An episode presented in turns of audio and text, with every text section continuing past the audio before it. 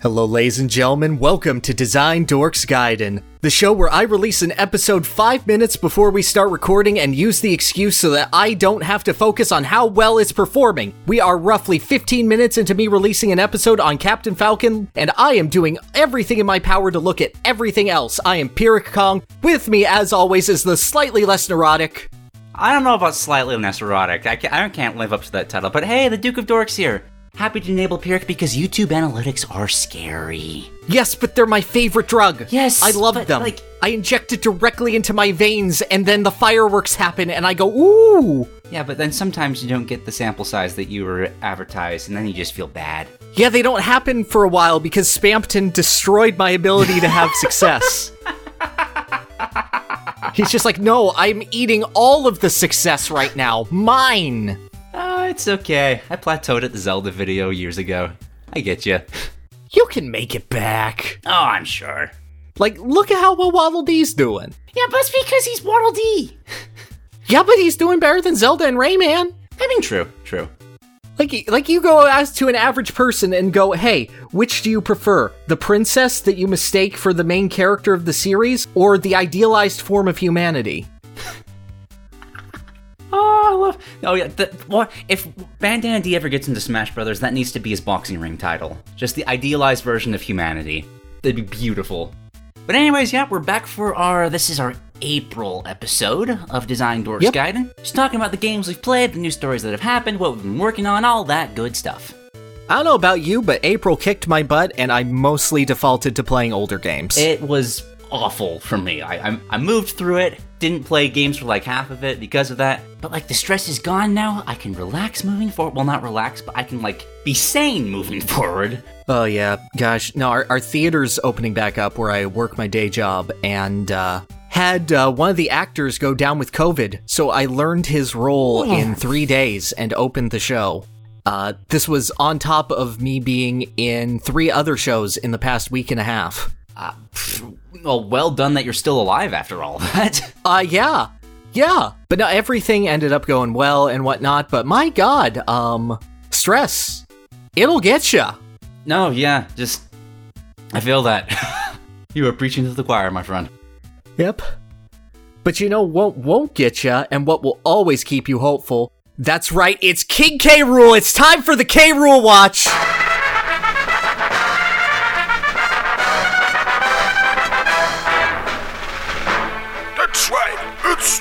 K. Rool!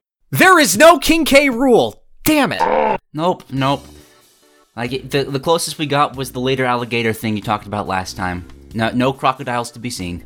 It's very disappointing. I mean, I am looking forward to the Playtonic Friends title, Little Gator Game, because it's a game about where you get to be a little gator. But that is not King K. Rool. But you know what? I feel him. He's still in my heart. He's still in my hope. We've got we've got the end of the year wide open for Nintendo. They're leaving that wide open for Donkey Kong. Shut up, Pokemon. It's all Donkey Kong. I mean, I saw a month and a half till the June direct. Like that's gonna. That's like the best chance apart from like maybe Game Awards or something like that. I don't know. Exactly. He's coming. He's coming. I believe. I will have to sing. I've, I've made my I've made my peace with it. You will. You will. I'll give you many options. We can have an album by the end of it. Oh no. If like K. Rool appears in multiple games, you have to sing a song per. well, watch that be what like really makes our channels take off. It's not like design analysis or anything like that. It's just Donkey Kong cover songs. Oh gosh. Uh, you ever heard Alestorm's cover of one of the DKC cartoon songs? I have not. Oh, they're a professional pirate rock metal band, and they covered Pirate Scorn from the cartoon. Oh. It's it is rad. Oh no, I, wa- I, I want to hear it now. Yeah, no, it is great. Remind me if you remember, and I'll throw it your way. I will probably be reminded when I re-edit the footage for this. Exactly. All right, so uh, video games. First game that I played this month because I was guilty about not playing games this month. Blues Clues, Blues Alphabet Book. this is a Blues Clues game for the Game Boy Color, and let me tell you, it is a Blues Clues game for the Game Boy Color. They have great games in here, like the one where you match the sounds and the colors from Donkey Kong Country 3. Simon, it's called Simon. They have Match the Things. They have Is this shape the same as this word? They have find the alphabet letters in the alphabet soup to find the word cup. Now you may be asking yourself, Pyrr, why the hell did you play this game? What could possess you to play Blues Clues Blues Alphabet Book? And let me tell you something, brother. This game has crushed up digitized voice clips of Steve saying that I'm really smart. Every time he'll go, wow, you're really smart. And that gives me the absolute most mild feeling of joy imaginable. This is probably the least amount of positive feelings I can have toward a game while still being a net positive. So therefore, this game exists so that I can officially call any game worse than it a bad game. Nice.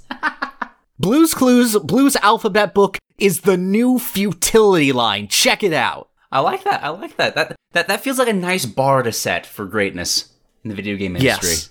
Can you beat the bare minimum of I feel a little happy? I mean, you, you can't scoff at the validation from from Steve going like you're smart. Like of, Exactly. of all the figures from my childhood, that's that's that's like top ten.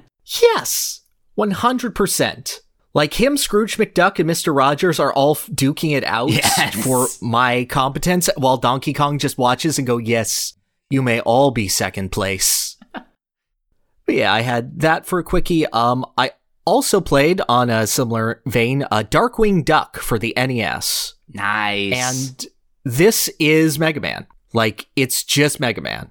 okay, yeah, I can picture that. And what I wanted to do was I wanted to go into this because, you know, DuckTales has a pristine reputation as a video game. Uh, Chip 'n Dale Rescue Rangers has something similar. This one I was just curious about. It came later than those games, but I wanted to see what kind of vibe that it brought. And what's fascinating about it is that it's designed around you having only four hit points. Okay. That makes stages significantly tougher than Mega Man because you're allowed to make less mistakes Yeah, yeah. and healing is less plentiful. There's a unique kind of tension where like they can be they can be a little less bullshit, but there's still this constant feeling of tension. Um, it's also very vertically designed. Darkwing has this move where he can hang off the bottom of platforms and then jump up them. So it has a very unique feeling of flow. Like I would say that this is a different way of expanding Mega Man 2, whereas the slide is a lateral improvement, this is a vertical improvement. And it makes for really unique level design that feels good to play. Interesting. Yeah. It has power up weapons because Darkwing Duck has a gas shooting gun and he can get like heavy gas and spread gas, and all of the power ups suck. Every single one is bad and not as good as just going pew pew pew pew pew. Bosses are super simplistic, but again, since you only have four health points, they're a lot more challenging, a lot more unique because there's this added feeling of tension despite them being easier than Robot Masters most of the time. And what this game does is not exceptional. I don't think that there's any level that stands out. I think the music is very good. It actually fits the sort of jazzy Darkwing Duck tonality of the show. But what it does great is personality because it's just like straight up Disney thugs, like full on Beagle Boys that are just reduced to little sprites that you're just shooting down.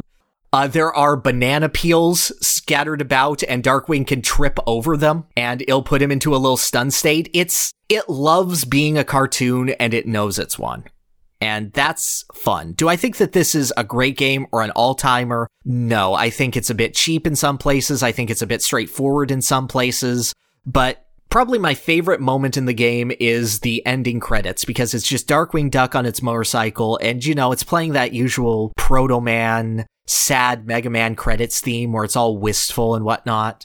And it does that for a solid 45 seconds. And then he trips over a rock and goes flying into the moon, and the Darkwing Duck theme starts playing. Oh, I, I miss those kind of games. Disney kind of just stopped Yeah. making like those charming cartoon platformers. Was Yeah. it 2000 ish? Didn't really come back. Yeah, I'd, I'd say thereabouts.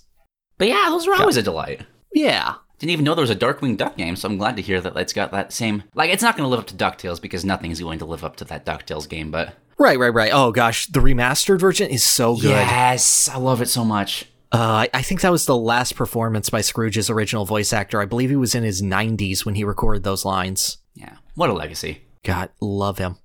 Uh, I just have two quick little updates on games that I have been playing recently. Uh, still trying to play Elden Ring a lot. Uh, it's been hard because uh, I have access to it through my brother's shared library with me, and he's always playing it. That's understandable. But I did manage to escape the Crystal Centipede of Doom without summoning allies. I managed to do it. Turns out if you just try to run for the exits, it works. So, you know, that's always nice. Yeah, you know, cowardice is the finest form of valor.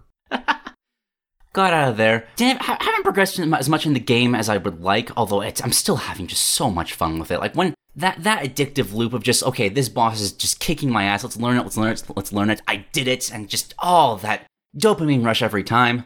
I also found the hub area, and there's um, it, it's a it's a strange like subversion. You find this lady that's just like, oh, it, just just be with me for a second. It's a it's a tradition. It's like, oh, is this like some sort of weird sex scene in a Dark Souls game? But she just kind of cradles you for a second, like gives you a, just a small hug. It's like, there, there, it's gonna be okay. And it's the sweetest thing I've ever seen, and I never would have expected that from a Souls game. Oh. Just like, oh yeah, my poor my poor little guy. He just needs a hug. He's been through a lot. Uh, yeah, th- thanks, lady. Is this the pretty blue girl that I see all the fan art of? Uh, no, no, no. okay. Just, just, just some strange, unexpected wholesomeness from the Soul series. Warmed- Okay. warmed my heart. Then I just had a.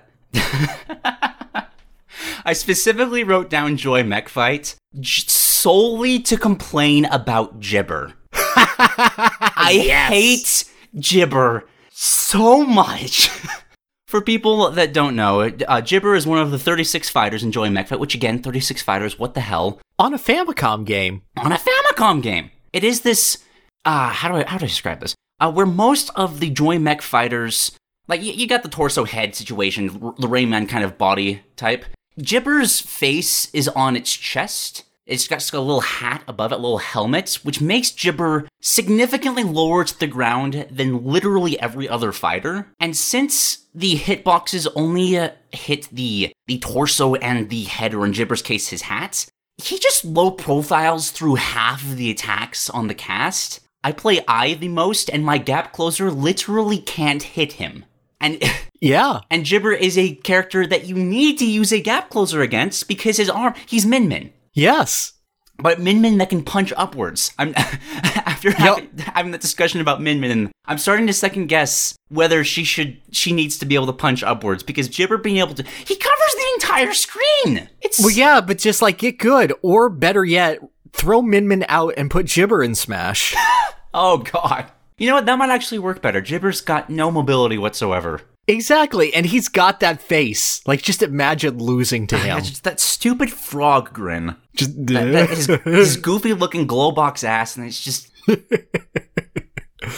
oh my god. oh, I, Goldbox. I hate him. I like he's not immune to just holding forward with I. Like that does still work, just mashing that good punch. But god damn, does it feel bad? Just be like, okay, no, I can't outskill you. I just have to meme you. oh, but that's fighting games, baby. that's it. You learn and you adapt, or you die. Indeed. Indeed. Oh, oh, something else I wanted to bring up about it that I just it kind of gets overlooked. Um, that didn't even cover it in the video, but that game that saves replays of when you beat every single boss. Oh yes, yes, How it does. How does a Famicom do that? I don't know. Like it, it, it, it that's replay. Like it's saving. That that that game's wizardry. Yeah, like games today don't do that. that game's almost 30 years old now. Like I, I, I had an audible just like shut the fuck up. No, you are not. When it started doing that, Ba ba ba ba ba ba. keeps track of the exact move you're. Just, just that's that's button inputs. Yeah, Smashing and get that into, like, memorizes your position on the screen. Yeah, Joy Mech Fight. This is just this is it's just a good game. It's really good. It's in my top 100. Hell yeah. Honestly, probably mine too. Hell yeah! I'll take it. Um, I played a bunch of Demon Turf. And by a bunch, I mean the first world. And Demon Turf is a 3D platformer, and the closest analog I have to it is uh, Sonic Roboblast 2, where it's like a flat 2D ish character in a 3D environment. Uh, this is part of the Playtonic Friends initiative, where uh, Playtonic is helping indie developers publish their own games. And this is another 3D platformer. Oh, Ro- okay. I had, I had to look up Roboblast, but yeah, I, I remember. Sonic this. Robo- yeah, yeah. Yeah, no, Roboblast is fantastic. Like, that could be the best 3D Sonic game, which means it could be the best Sonic game. but yeah, um, Demon Turf is a fun little game. You are a little demon named Beebs, and you jump around an environment so that you can take over hell from the Demon King by collecting a bunch of batteries that fuel the turfs of other demon gangs so that you can power up gates to sneak into his house and, I don't know, beat his shit up or something. Okay. It's got that very much like Banjo Tooie by way of Disgaea. It's very sardonic, but it also very much knows that it's a video game and it leans into it hard. It leans into popular culture a lot. Uh, Beebs calls a giant pig boss a real porker, an absolute unit, a big chungus in the same sentence. Okay, if it's the So- same sentence, that's a little heavy-handed, but It's a little. It's a let little it much. It's much. It is much. And uh, at first, I wasn't really jiving with this game. I thought that it has an okay introduction level, and then it drops you into its uh, hub world, and you know it's hell, so it's having some fun with the geometry. But I found it makes it a bit hard to navigate, and it's a lot of very simplistic reds and oranges and browns in various geometric shapes. And while I think it adds a bit to the identity of the world, I think that it makes it a bit ugly to look at as well as um, a bit hard to differentiate different areas and really get a sense of the terrain. I had a little bit of stiffness. Uh, the game crashed on me twice. I was uh, playing on Switch and I would just beat a level and it wouldn't load the completion screen. Oh, So I I was ready to put it down, but I went back and this is a challenging 3D platformer. Like I would call the first world that I'm in, which is like sort of a western style town but in hell. I would say it starts at about the difficulty of Mario 64's Tick Tock clock. It's expecting you to wall jump and cross over very narrow pathways and whatnot. And the levels are all differentiated into small one offs, eh, similar to Spyro 1 or Sly Cooper 1. Okay. And this gives them very, they're very, very tight levels where you're just trying to explore and get to the top. Like one of the first levels is literally, okay, climb a giant tower that is a bank vault. And there is literally a clock hand that you have to cross. So it is very, very intentional. And then you jump down it through an array of lasers, and it's really rather fun to do so. This game has a good sense of forward momentum. Um, you have a double jump and then you have a little flutter. But if you do jump, flutter, jump, you launch yourself forward like a dive. And that gives you a big burst of speed forward. So you have essentially the choice of taking things carefully or blasting through. It takes me about 10 minutes to first clear a level and collect all the collectibles. And then they say, oh, well, here's a time. Can you beat the level in two minutes? oh, And it's very much designed both around doing a couple little challenges off the beaten path and then speeding through it. And I think that it is interesting. I think that this game is unrefined as hell. And I think it is a little bit annoying in tone. I, I won't lie. I, I like it at some points, but at some points I think uh, you're going a little farther, guys. Or I, I've seen the song and dance before pretty similarly. But when it gets going, it gets going. Uh, they just released a $5 version that's just all speedrunning levels. It's Demon Turf Neon something, which I also picked up. And uh, I haven't touched that yet, but I think if you wanted a sample of that, then that might be a good place to start. If you wanted a 3D platformer that's a little harder than what you're used to. all right. Sounds like, it's, sounds like it's got heart. It does. Uh, and then I watched through Guilty Gear Strive Another Story. And this is just, okay, guys, we're Guilty Gear. Here is a 40 minute anime OVA as free DLC. Of course. And I sat through it and I watched it. It stars Baiken and it stars Bedman's sister Delilah. And they're both edgy emo teenagers trying to bond with each other, and that's great. As someone who knows the Guilty Gear lore, I could barely tell what was going on, but it was fun. And sometimes the animation was impressive, and sometimes it was, oh dear, oh, you're really moving the miles around in your Gmod, aren't you? it's got an almost intoxicating amateurish quality, but then sometimes you go, yeah, that's so good. And then it's just so confusing of, okay, what actually happened here? It's Guilty Gear. I don't. I'm. I'm pretty sure they don't even know. But there's a major character death in this, but it happens like two minutes before the end. And it's never mentioned or brought up or given any sort of importance. You just see the character die. So it's like that feeling from Avatar The Last Airbender where they go, Did Jet just die? You know, it was really unclear. It's exactly that. And I'm like, I have to look up. Did he die? Yes! Yes, this character died. Okay. It's 40 minutes. You can find it on YouTube. You won't know what's happening. Excellent.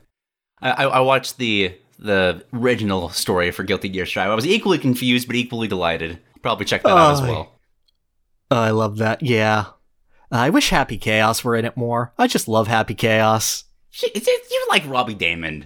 Yes. Yes. Yes. If you'd like to get Robbie Daymond to guest star in this podcast, Oh my! Thank you. that- that's not happening, but good grief, I would love that. I'm putting it out in the universe so I can continue to hope. After K. Rool comes, it's Robbie Daymond watch. it won't be creepy at all. I just want him to come on the podcast so I can go up to him and say, Hello, sir. I like the way you scream. Please move on to the next section. okay. Sorry, got, that threw me for. a Ugh. So after gushing about Kirby last time, I, I was I've been playing through the game more with my brother and just noticing more things. So I have with me a list of things that I forgot to mention last time that I want to talk about this time. Okay, do we need a spoiler warning right yes, now? Yes, we do need a spoiler warning right now because I'm not going to care about it one way or the other. Hell yeah, neither will I. I have 100% of the game now. Yay! Okay, so five seconds skips the timestamp. You can find it easily in the comments or description. Five, four, three, two, one. Okay, so just gonna go down the list here. Uh, we talked about a lot about like uh, remixes last time, just how good the Forgotten Land uh, soundtrack is at like capturing different motifs but still building on them in different directions. Makes the Uh-huh. makes the songs almost feel like sequels to the songs rather than like remixes of them, which is just fantastic Agreed. something I forgot to mention last time. Through the tunnel, the second level is Quiet Forest, the second level of Kirby 64, and that just made me cry, just straight up. Oh yeah, that's it Ad- is. That's Adeleine's level. Yeah. That that that that that stabbed me right through the heart. The Waddle Dee band is called the Deedly Dees, which just how can you? How, that, they, they Oh, na- they're the Deadly D's? I read it as Deadly D's. I, I did as well, but then I went back and I, I liked Deadly D's more at first, but then I realized that they it, it kind of sounds like they named themselves after their ruler, after King Dedede, and that's just adorable. And I, Oh, I, I, I just I just think of them in like all like Ned Flanders mustaches. Like, hey, we're the Deedly D's. exactly. Uh, I mentioned last time that if you steal Meta Knight's sword, it gives you like, like he pulls out his own uh, um his old sword, which is just phenomenal. Yes. Um, I had my uh, my brother do that like the first time we fought that boss. Something awesome about that is that if you don't own the Meta Knight power up, that is Yes. the first time you can get it. Yes. So you can literally get the Meta Knight power up by fighting Meta Knight, and that's just fantastic. Yes, it's the same way with Phantom. Even if you have Morpho sword, Nice. it will. If you eat Phantom Meta Knight sword, it will put you back at Meta Knight. Oh, oh dear, did that like mess up your run in one of those? No, no, no. Yes. Ah, that's fine. Morph Knight's sword is broken. I love it. I think that was in one of my runs where I was going inhale only. oh, okay, okay. J- just being further gypped over my desire to get a zero three fight. Chaos Elfilis literally has the exact same color scheme, Yes. but then it, but I, I got so like tunnel visioned on that so that when, I t- when you finally beat it and started talking to me about it, I was complaining about that. And you said you, you do realize it's basically miracle matter, right? And it just there's like five seconds just sitting there and be like, wait, oh my god, it totally is. Yeah, no, the instant it does the cutter attack, I'm like, oh, oh, I know what you are. Although to be fair, that's something that the Void does as well. It's it's got a lot of moves from the Void, but like it's got, it's Well, got yeah. the same like kind of the eyeballs with the red things, and it's just like, oh, it's just, oh, it's got the nice same reference. like orbital motion to it. Yeah. Uh, what else? Uh, sleep animations. When you go into the little room in Kirby's house, you can just go to sleep, and they have different animations of Bandana Dee's playing co-op. Like Kirby literally kicks Bandana Dee out of the bed. It's just hilarious and adorable. I watched them like twenty times. Yes, betrayal. Um, in the Alivel Mall stage, there is a single Awoofy that's just slowly making its way through the stage. Like, you barely pay any attention to it because it's just starting at, like, the very intro of it. But if you actually slowly walk with it for, like, it takes, like, five minutes to get through the entire stage, it'll actually lead you to a secret area that you never would have found otherwise with one of those blue coins in it to give you, like, a hundred of the stars. Oh, that's just, like, great. little Easter eggs like that are all over the place in this game. Like there's one whirlpool that, unlike the rest of them, will you can actually drop down into a secret area. Like there's yes, that so one many good secrets. So many good secrets. the desert uh, hotel. Yeah, yeah, yeah. Uh, something we didn't mention the last time about the amazing truck sequence. It's playing the invincible thing during the whole thing. Yes, just, but it's the extended cut. yeah, and it, it just adds to the feeling of just like yeah, even more. Yes. Uh and also if you play that um co-op, Bandana Dee's just on holding onto the truck for dear life, and it's just amazing to behold. Oh. uh, I'm pissed off because I didn't know about Morpho Knight Sword's secret attacks. No one told me until I was on stream and Connor was playing, which you can check out at twitch.tv slash designing for. If you hold shield, you get two extra attacks with the Morpho Knight Sword. Oh yeah, The uh, little Elfilin souls and the uh, off waves. yeah. I, I didn't know there were off waves were there. Oh yeah, if you do shield and attack in the air. Oh, okay, cool. Yeah, I was so pissed off having done my full run. That is hilarious. Something to know for next time though. Exactly. Um, but yeah, uh, that final arena, that was fun as hell. Right? Just- oh my gosh, like I, that final I appreciate boss- them taking mercy on you with the easy continue, but I did not take that. I refuse. Same, same. Just my my pride wouldn't let me. That said, I did need Morpho. I didn't take any upgrades. I was like, okay, you get upgrades or you get Morpho, one or the other. Yeah, the, the life steal on that sword just saved my life so many times. I'm pretty sure I like ate through three health bars, but the sword was just Yes. stealing it back. I think I can do everything abilityless except for Chaos Elfilis 1. Like, I will not have enough health, health to do Chaos Elfilis 2 if I do not have Morpho for phase 1.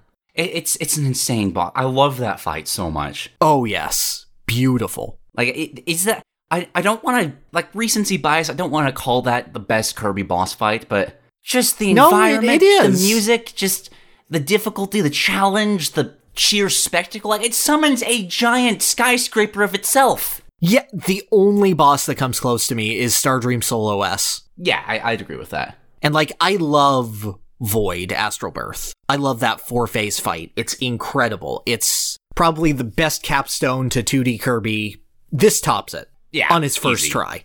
and just like I, I can't wait to see what they do next with like more final bosses. Like it's it's it's, Yeah. it's so good, It's so good to have a good video game. Right? I, I do have three more things I need to bring up real quick. Do it. um, Forgo Dedede's power up. If you hold it down, like you hold the charge, the hammers will eventually explode, like Diddy Kong's um peanut pop gun in Smash Brothers. Okay, love that for him. That's just hilarious.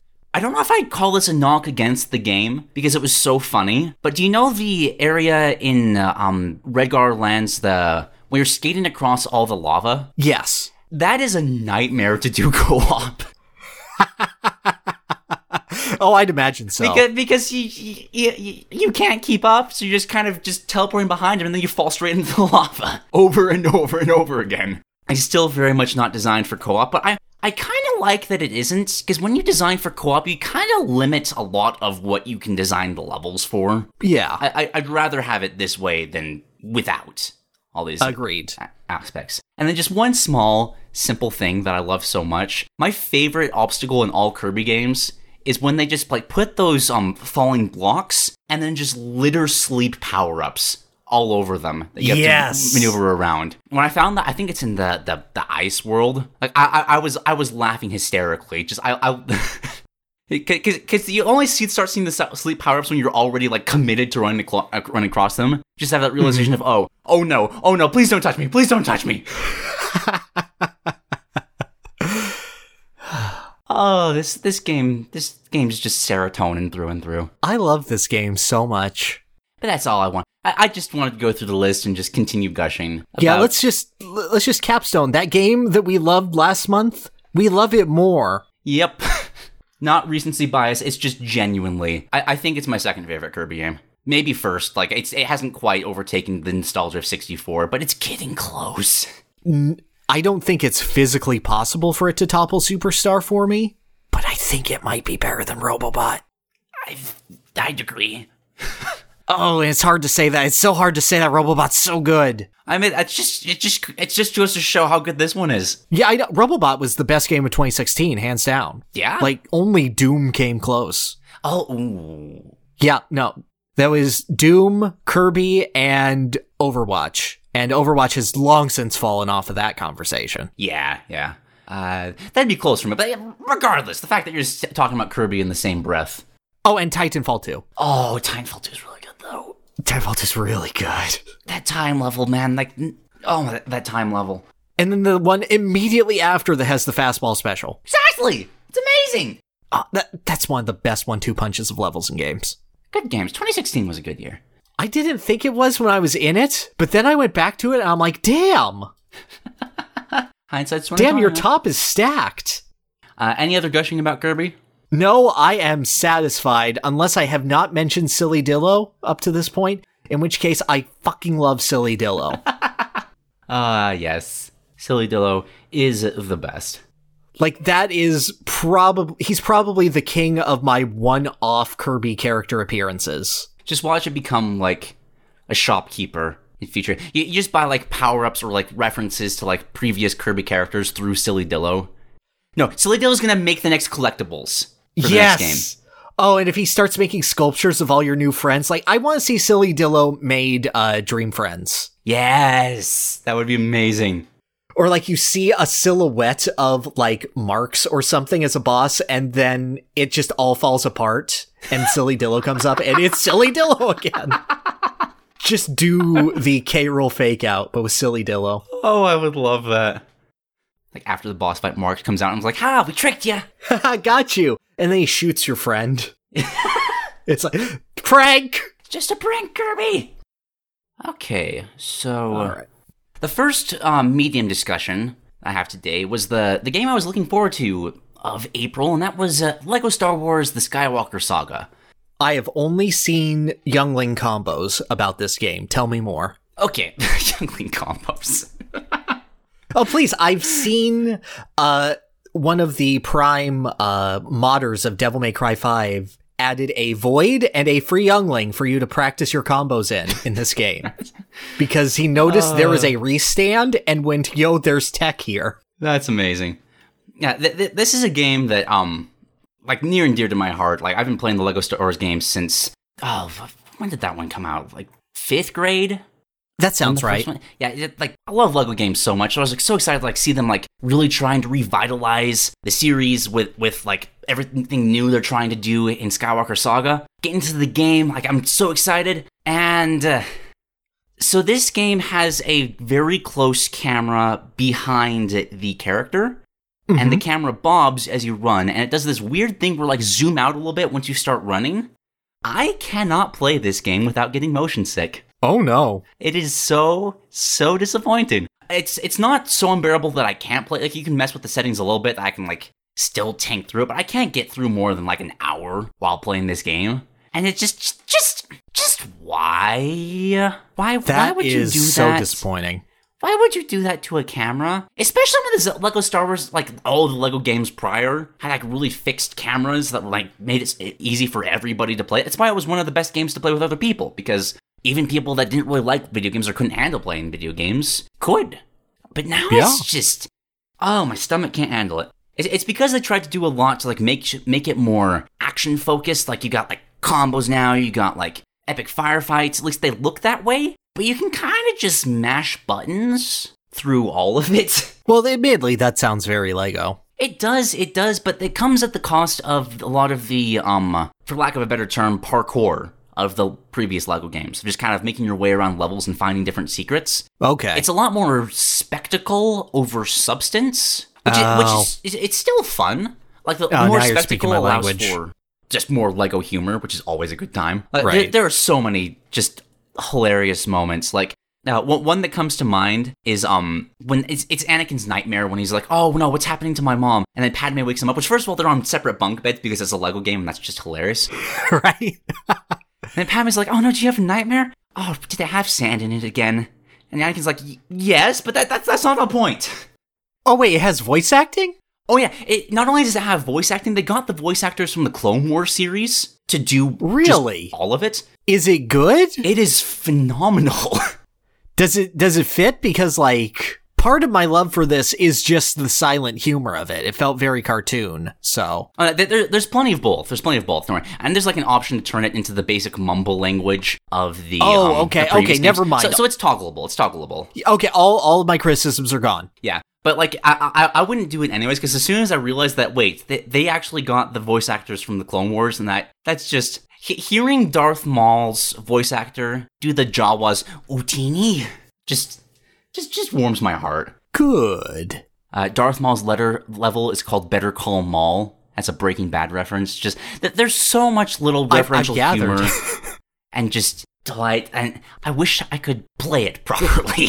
That sounds like an awful shame. yeah, I will say that even with that, it kind of just makes me appreciate the original games more. There just is more to do in those levels. I, I think the hub worlds of Skywalker Saga are stronger. Like there, there's just more to do in them, but they Right. lose out on a lot of the specific challenges that the original games had. Hmm. Is this a game where you're going to try to go back, or is this a game where you're going to look up the cutscenes on YouTube? I think this is a game where I'm going to look up the cutscenes on YouTube. okay, but are you going to enjoy the hell out of them? I am going to enjoy the hell out of them so much. Like the dialogue is hilarious. The the prop humor is on point.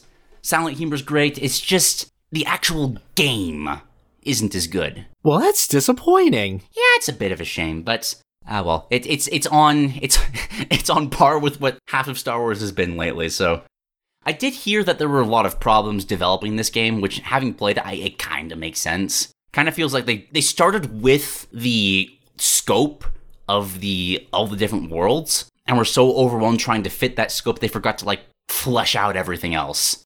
Also feels strangely rushed in the story, which I know is funny to say for a Lego game.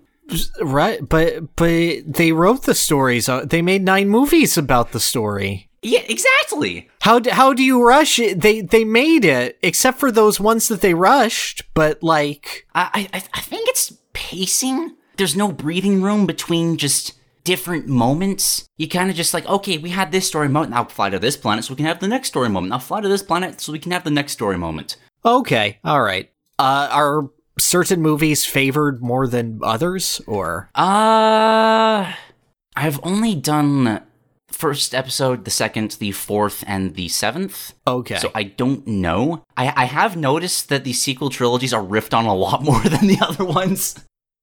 good, good. I, I will say, actually, no. Like, the, I think from the sheer fact that they have the actual Clone Wars actors voicing the uh, prequel trilogy, which just makes it feel more alive, for lack of a better way of putting it. They're able to do a lot more fun, have a lot more fun with voices and like character interactions there because they've been doing that for significantly more time than any of the others. Right, right. They're comfortable with it by then. Yeah, yeah. I'd say I'd say in that case the prequels are a little more favored.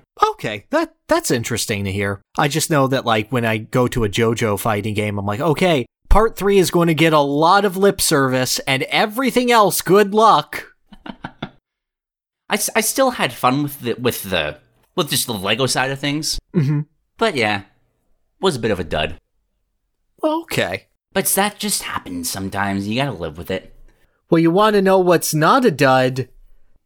Banjo Kazooie Grunty's Revenge for the Game Boy Advanced in places. this is the GBA game that is a full blown Banjo Kazooie uh, midquel developed by Rare. And this was part of their Game Boy Advanced initiative where they said, okay, THQ, we'll publish you one Banjo game but also you have to publish our other three games, which includes a puzzle game titled It's Mr. Pants. and THQ was like, okay, but I'm only going to print like eight copies of It's Mr. Pants. And they're like, it's okay, here's Banjo. And this is a Banjo Kazooie game for the Game Boy Advanced with as few compromises as they can manage. Like, did you ever play any of the handhelds or 3D platformers for the GBA, the the Spyros, the Crashes? I did experience the Rayman one, the one that is Okay. technically Rayman 4, but also not Rayman 4, because it's a sequel, but also there was supposed to be a different one, and just it's it's a mess. Did it have like a weird top-down isometric perspective? had- it had the Diablo perspective, which is just really odd for a, a Game Boy. Yeah, this has that too. And it does not compromise with that, and it somehow makes a coherent 3D world out of it. It's not bad, it's just not good. It's. As a world, it actually manages to function. The feel of Banjo is correct. The pacing of the game is correct.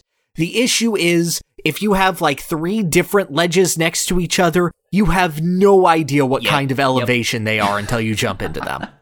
Like, this game is a perspective nightmare constantly. And that hampers everything. Everything feels very sort of shoe strung together. But on the other hand, it nails the tone of Banjo. The plot is that after Grunty gets buried under a rock, she gets sick of waiting, so Klungo builds her a robot body for her ghost to possess. So she goes back in time so that Banjo and Kazooie never meet by enslaving all of the Breegulls. so Mumbo sends Banjo back in time to save Kazooie and beat up Grunty in the past. And, like, that's really, really Banjo. No, like, yeah, it's yeah. goofy and it's silly. Uh, the game does some really interesting things where, like, Mumbo is a crappy shaman at this point. Like, he needs you to beat up Grunty because Grunty or Klungo have a boss fight in every world.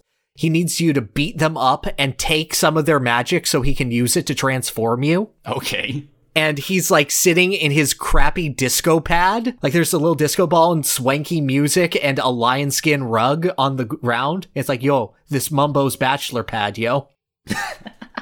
But the interesting thing is that Grunty's magic is so much naturally more powerful than Mumbo's that he can carry over his transformations into different worlds. So you can use any of the transformations in any world, and that opens up a lot of possibilities with the level design. Interesting. So it's actually like doing something unique from the other Banjo games. Yeah, it does a lot of really, really clever things, and it's very banjo in tone. Um, one of the worlds is like a lovely seaside tourist trap town, but Grunty has taken over, so it's become just a shit show with polluted water and whatnot. And the only NPCs are literal piles of shit. okay. And they go, okay, can you find my shit children? And Banjo goes, sure, I'll find your shit children. And you save the shit children who want the crappy ice cream. Of course. And it, like, I think the best thing that I can say about this is that it feels like a really, really faithful Banjo fan game from the mid 2000s. Okay. Because, like, it gets the style, it gets the characters right, it gets the music right. Music is surprisingly enjoyable to listen to, even on GBA. It's on point, but at the same time, it's very much trying its best. okay. Okay. And the, the reason that I bring this up is that this is a game that would not exist anymore. Like, there is no reason in any world for this game to exist for you to essentially port down a game to this kind of style. And it's such a game of concessions that, like, there's never going to be a stylized remake of this sort of game. There's never going to be something in the vein of, like, your Shovel Knights or your uh, Octopaths or what have you Yeah, that celebrate yeah. this era of gaming. This is just such a unique little. I don't want to say gem, but I want to say like cubic zirconium. It's, it's it's fascinating. Like it's It not necessarily precious, but it's different. It's something that like that whole era of trying to do platformers on the on the handheld systems before they could really do platformers, and just how Yeah. they tried to like finagle their way through that. Yeah, because like I think that a majority of this game's ideas are good, except for the one time where they hide one of the note clusters behind an NPC that gives you hints and you can't see it at all. That was bullshit, guys. But like the final boss, because banjo bo- final bosses are usually much harder than the rest of the game, is a three phase endurance round between Gruntilda, and between every one of the phases, you have a quiz show. Yes. And like, I was wondering how they would mix that in. And that's really, really clever. It turns it into just one big gauntlet. And it's so smart. At the same time, it's miserable to go through and there's no saving between phases. So it's a five phase, like 15 minute fight that if you die on the last phase, good luck, buddy. And then I, I I assume the questions are just the same every single time. So it's just Yes, but they're varied. But at the same time, it sometimes lets you play mini games, and all of the mini games in this game are shit. I, that makes sense. That tracks. Banjo games are usually pretty good, but no, this one is a weird isometric slide, and then for some reason they do a fishing mini game three times. Okay, I do have to ask: Is it better than Nuts and Bolts? Nuts and Bolts is like a totally different game. I, I can't answer you honestly. Okay, fair enough. Like, you're comparing a platformer and the precursor to Minecraft. like, to me, can I. S- it's easier for me to say, yes, Banjo Tooie is better than Metroid Prime, than Banjo Kazooie Grunty's Revenge is better than Banjo Kazooie Nuts and Bolts. 'Cause Nuts and Bolts is doing what it wants to do, and it's doing it well, but you really have to get on its level to do it. This is doing what it wants, and it's doing it okay, but anyone could play this. Okay, okay. And yeah, I just thought that this was a really, really interesting, like, little dive back through history. And uh, maybe I'll pick up the other games that Rare did on the GBA. Uh, Banjo Pilot is crap, but I hear good things about uh, Sabre Wulf, and It's Mr. Pants is literally based on Rare's old mailbag mascot. So Yeah, that, that that's been just creeping in the back of my head anytime. I think, What what is that? You you you you've sparked my curiosity with a game called It's Mr. Pants. it's Mr. Pants. He's Britain's most popular television star. They annexed part of the country and called it Pantsland because he's so popular. Uh, but of course, He stopped an alien invasion with his underpants. He's a hero. And, we- and we we will celebrate him as such. All right, so what else you got? Okay, so I have to give a shout out to, uh, yeah, Azul Small suggested like I was going on and on about my woes of just like, oh, I wanna, I wanna experience Xenoblade Chronicles Three to the fullest because like the more I see of that game, the more I'm actually getting like cautiously optimistically excited for it. But I just don't wanna, I just don't wanna go through two. So Azul just like, yeah, just watch Chugga Conroy play through the game. After a bit of thought, I was like, okay, yeah, I'll do that. So I have not been playing Xenoblade Chronicles 2, but I have been watching Chugga Conroy play it. And that has been a fascinating experience. Please don't tell me we have to reevaluate Pyra and Mythra. No, no, we don't.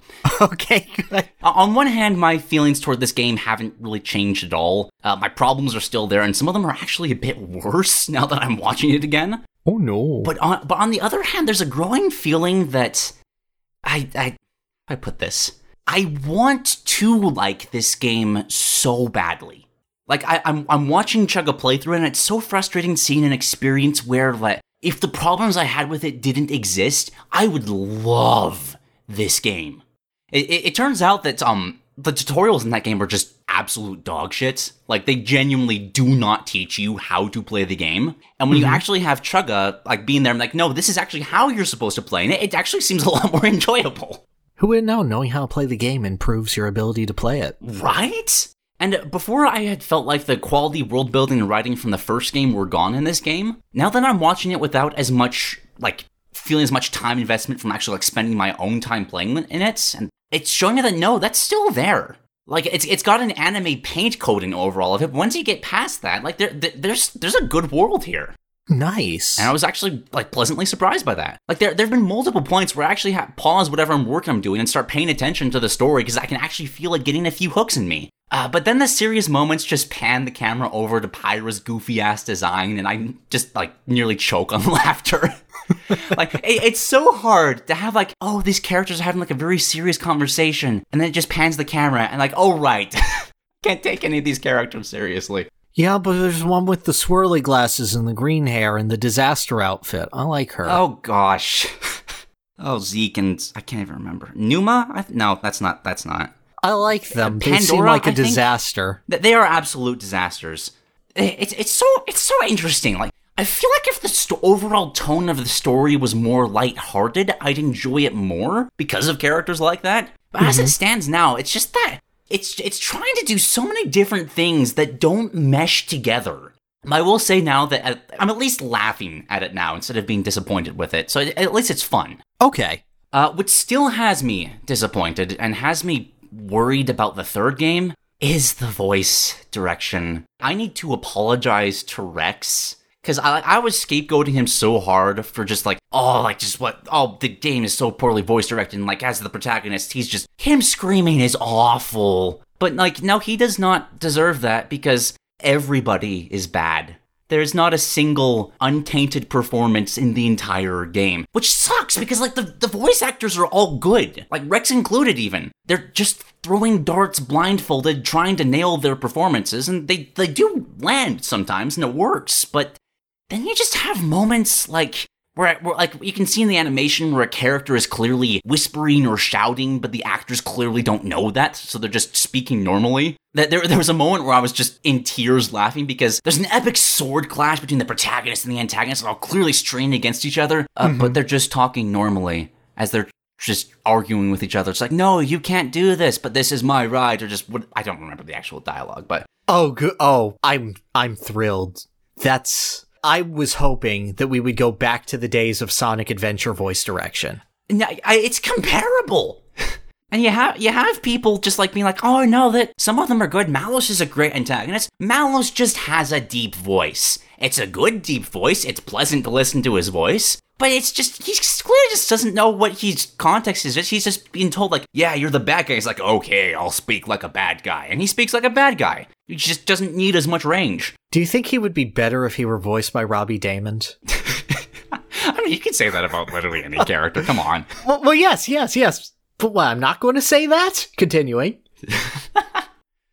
And then, then, then there's the whole anime thing where the lines are stitched together, artificially sped up or slowed down to try and match lip sync, and it's just, it's really bad. It's so bad. It does lead to hilarity because, like, since I'm watching Chugga play it, any non spoken dialogue is voiced by Chugga himself, and he actually has the context, which means that his one man band vocal performance actually flows better in the compared to the actual voice performances. So you're saying that we need Robbie Daymond and Chugga Conroy on Yes. this podcast? Okay.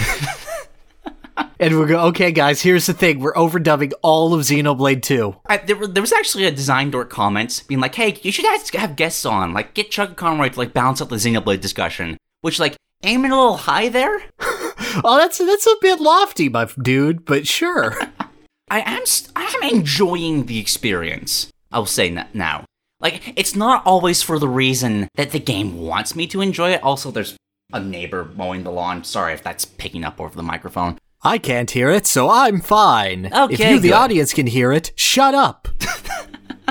But I, I, I'm having a similar enjoyment. I, I, I don't want to say to Sonic 06 because Sonic 06 is a terrible game, but it's that similar vein of it. What's bad here is still providing me entertainment value. Bro, you can't insult Sonic 06 like that. That's like my sixth favorite Sonic game. Yes, but it's fun because it's bad. Yes, but it's so much better than Like, just it- being it's, okay. It's the Jelloapocalypse rating system. Like, uh, like you, once you start getting into the low negative numbers, like a negative nine is basically the same thing as a nine, just for completely different reasons. exactly. It's so bad. I love it. Oh, j- just to head off the comment, because people always say this when I complain about voice acting. I know people like to say just just play with the Japanese voices, but I hate having to read dialogue. I like to get really immersed in stories and having to bounce my eyes between like bottom of the screen and the action just to read whatever's going on. I miss things constantly. It's a barrier that I've only managed to take tank through for Attack on Titan and that actually just that's it. That's it. Xenoblade 2 isn't worth that. And, I'll I'll tank that just as someone who studied voice acting. I love being able to hear vocal inflections and obviously I'm going to be able to understand actors' choices more easily in the language that I am not only accustomed to but know how to act in. You can understand tonality and emotion universally despite language, but there's a matter of subtlety that gets lost if you're doing it uh, through subtitles. And that's not just the fact that you're diverting your eyes from the main action a little bit to read. I love subtitled media. There are some stories that I will only experience subbed. But if there is a good dub, if there is the ability to enjoy something, I want to see what those actors and what that effort put out. I always see people be like, "Oh, you gotta respect the original voice actors," which I hate so much because that like implies that the dub actors aren't deserving of the respect. Like, just come on.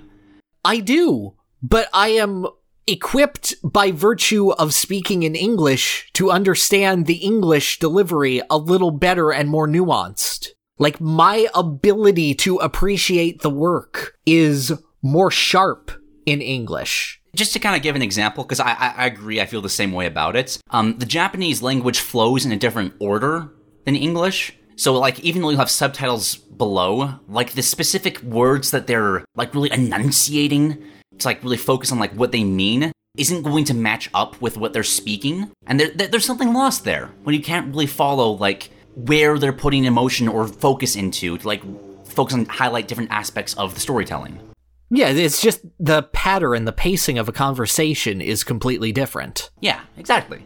That's why dubbing is so hard. I- indeed, especially since like it, it, it, it feels like it's just not given much respect.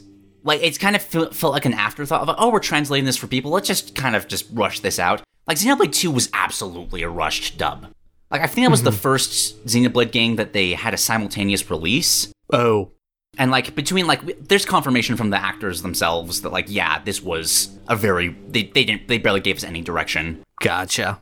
I, that, that that's my biggest worry for 3. That like it's still a simultaneous release. It's actually it's a it's a moved up simultaneous release at that. Right? Which is like yeah, okay, I don't know what you're smoking at Monolith Soft, but like could I have some of that productivity please? I'd Yeah. I'd love it. yeah, th- that that's one worry. As well as I hope they don't have like they need to tone down the Nopon in this series. The Nopon are the little fuzzball sphere creatures. Yes. And, and there's just one in two named Tora. That, that that's the one with the child-made robot. Y- yeah, yes, that- the the, the little horny one. The teddy. In, Yes. In, in the immortal words of video game donkey, some weirdo shit. but like, that's not even the worst thing about Tora. Like it, it, in Xenoblade comment co- comment combat, goodness, the characters always have like a set line of phrases that they constantly yell over and over and over again. Half of Tora's are just it going meh meh meh meh meh meh. meh. It's so annoying. oh. It is just like a hmm. nervous tick of some kind, and not in a, like an, an, an endearing way. Oh, you're taking me back to the dungeons of Persona 4 where every time Teddy walks, he makes a squeaking noise. No, it's that exact same thing. Oh. Oh no, I understand your visceral frustration there. It's just, uh, I mean, you have Chugga going the whole time. It's like, I, people say that Tora is annoying, and I just don't understand that when Tora's there literally going just like, meh, meh, meh. I just don't see it. That, that, that, that character is unchuggable. It's unchuggable. I'm not touching that word. Wait. Okay, yeah, didn't think about that before it left my head. Oh well, I'll, I'll live with that. All right, that's in. Okay. Yeah, Yeah, that's the title, Unchuggable Torna. oh god, yes. oh, yes it is. Okay. Okay, that's all I have to say about Xenoblade 2. Like, it's still, I still have the same problems with it, but I found a way to enjoy it. All right. So, I'd like to take you on a little journey. If you Oh, just okay. clo- close your eyes for a second, I'd like you to just fade off and imagine a lovely forest.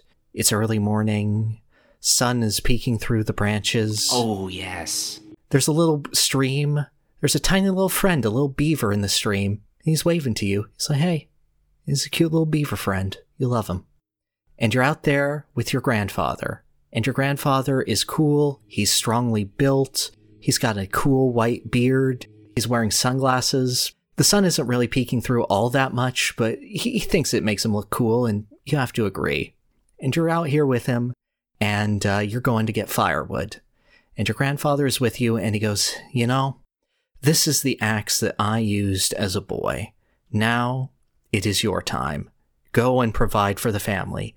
And he hands you this axe, and it is badly dented, it is splintered, there are holes in the handle, and in fact, there are maggots coming out of it. It's actually disgusting. You hate even holding onto it, but no, he gives you this maggot wood axe and he smiles. That smile is not the caring smile of your grandfather. That is the smile of a demon. That is the smile of someone who knows that my childhood was terrible and you're going to feel this exact same pain. So you start hacking away at the tree, and every so often your maggot wood axe shatters, and there's nothing that you could do about it. So you go back to your grandfather, and you know, you're expecting a nice replacement axe or apologizing. He goes, nah, here you go. And he has another maggot wood axe that is exactly the same and exactly as shitty. And you keep going at that tree because you gotta cut down the tree but it keeps shattering. But eventually, you start getting it, you start understanding, but sometimes it just shatters for no reason.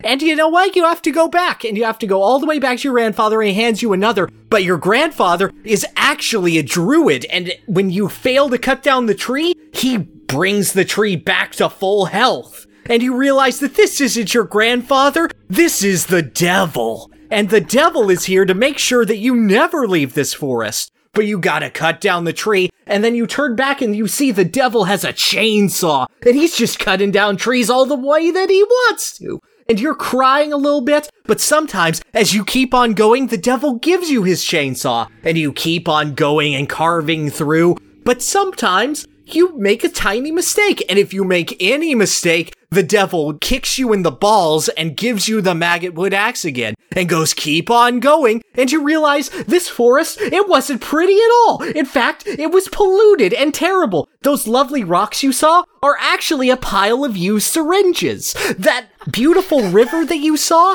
is actually not a river at all. It's a pile of toxic sludge with used syringes in it. That beaver, it approaches you and it takes off its beaver flesh and it's a little leprechaun with a shotgun. And the leprechaun goes, Oh, you best be going back to your home, me boyo. And you go, No, I have to keep going. And he goes, Oh, well, looks like you're gonna have to keep on uh, going. And then you keep on chopping trees down with your maggot wood axe because that's the way men do it while the leprechaun is shooting you. And then you do it. You get the firewood you're made, you're set, you bring it back to your grandfather, the devil horns fade away.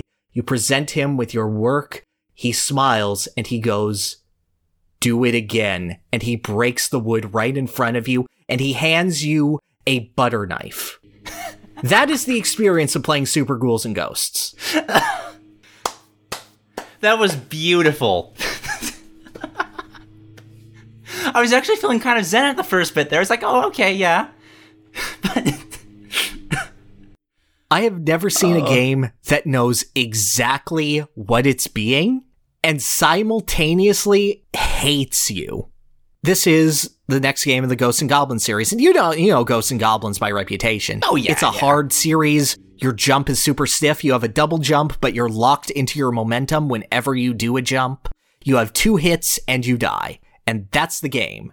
To its credit, this game is very, very generous because you can choose how many lives that you have. And if you start with nine lives, then you will easily get enough points for a free continue within those nine lives. So, like, even setting aside, like, being able to play this on the Switch and being able to rewind or make save stage, which I avoided doing, this is a game that, with enough time, you can very much beat. The issue is the game hates you. It sets enemies explicitly in places where you are going to jump. it puts obstacles explicitly in difficult to reach areas. It puts enemies on an arc where it will hit a ladder as you're going down it, and you can't do anything when you're going up and down a ladder. You have to climb the ladder. So you have to time it perfectly, but you better not have an enemy from earlier in the stage, which will chase you all the way through the stage if you ignore it. And this is a game that it hates you. Yet it's a game where you can get a full screen clearing nuke. Like you just summon a giant dragon if you get the gold armor, which you have to go through basically half the stage completely untouched and also find secret treasure chests that power you up in order to get it. Mm-hmm. But if you get it, you get a full screen clearing nuke and you can spam it as much as you want Oh. and it's still difficult because like platforms will spawn deliberately off tempo so that you die to them. Oh no. Yeah, it's it's a full game of that. There's a level that's like mode 7 technology where it tilts the stage and your character kind of has really awkward physics, so sometimes you'll just slip off a platform. Who the hell cares? And my favorite thing that it does is you're aware of the Red Arremer, right? The little Yes. red devil. Yes. Stage, I believe, six or seven in the game is a very small castle stage. And you walk forward, and there he is. And the entire first part of the stage is just you in a room with him. Fight him. And the thing about him is that he explicitly dodges your attacks. If he's not in an animation where he's attacking you, he will always, at the very last second, dodge right out of the way, even into a wall or floor. Oh. He is the worst. It's kind of amazing. So it's a duel and it will cost you more lives than the actual level design. So then you beat him, you climb up a ladder, and there's another one. there's a second one, and it's just there, and you just have to deal with him. And if you skip the first one, now you have two of them. And if you skip both of them, now you're locked in a room that has two cockatrice heads, and you have to beat the cockatrice heads in order to progress down the ladders. But if the Red Arremers are still there, then you have to simultaneously bait their AI so they don't attack you while beating the cockatrice heads. And it's much easier to do that than just beating them one on one. So you get past that. Maybe you beat all of them. You go down the ladder, and there's a third one. So you get past that, and that's the entire stage. I It's like five enemies. I love that so much. I hate to play it. But it if- is miserable. And then at the end of the game, the princess goes, Oh, Arthur, you are the bravest and coolest man. But you're not good enough to beat Satan. Quickly, I discarded my bracelet on the way here. Can you go back and get it for me and then come back? So it restarts you at the start of the game. But this time, it spawns a bracelet weapon, and this weapon sucks. But you have to bring it to the end of the game.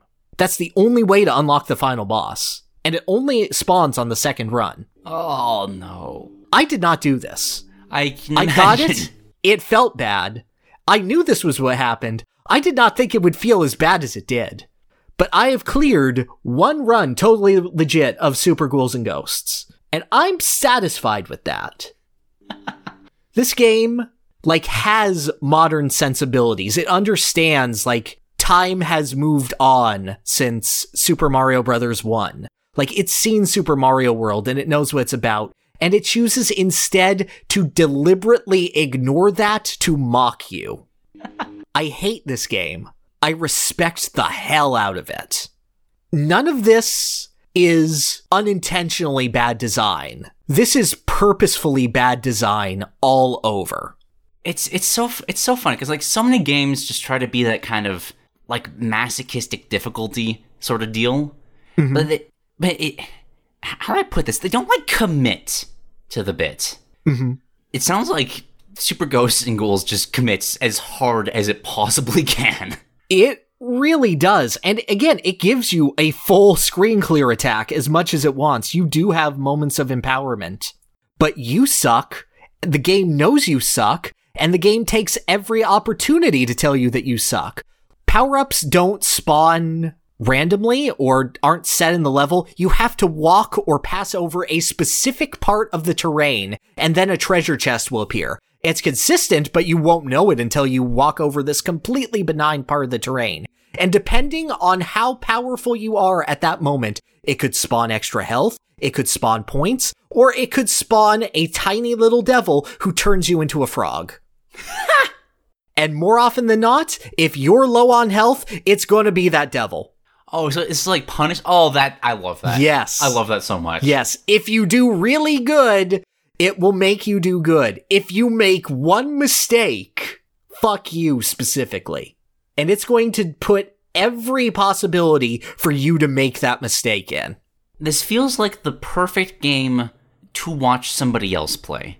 You are completely right, but not someone who's good at it. Like, someone who's good at it, that'll be impressive. Someone who's playing it for the first time and can't stop playing it for whatever reason, Oh, you're just someone who can't back the down money from a is. challenge. Yes. Yes, yes, yes, yes. the money is seeing the suffering. And do I think that there are much better hard games? Yes, I think I Want to Be the Guy does this much better by mixing in humor with it, for instance. But like, this game was outdated when it came out in 91, and it knew that. And it celebrated that. And like, if I had to rate games by the amount of balls they have, this is one of the ballsiest balls games. I, I've been just been sitting here this entire time thinking like, how on earth am I going to edit visuals for that opening bit? like, how do I even? I'm going to have to like edit something properly. I was going to spoil what the game is. Well, you know, like when Alpharad does it and he just moves like Photoshop images around? I mean, that's basically what half my editing style is in the first place. He got it. He got it. Uh, Uh, but yeah, Super Ghouls and Ghosts. Um, not as good of a game as Blues Clues, uh, Blues Alphabet Book, but also purposefully designed to be worse than Blues Clues, Blues Alphabet Book. uh, I am I am delighted to hear about it, and equally delighted that I have no desire to play it myself. I think everyone should see someone play this game once. Oh no, absolutely. I, the, the first thing I'm gonna do after this recording is done is just try to find gameplay footage of just people being frustrated at this game. Yes. Oh, maybe the Game Center CX episode is still up. I'll try to see if I can find that. I would I would love to see it. All right. Any more suffering that you need to describe, or No, that is all the games that I was able to play grandpa? this month. Nah, nah, nah. Grandpa's done. He's disowned me. okay? All right.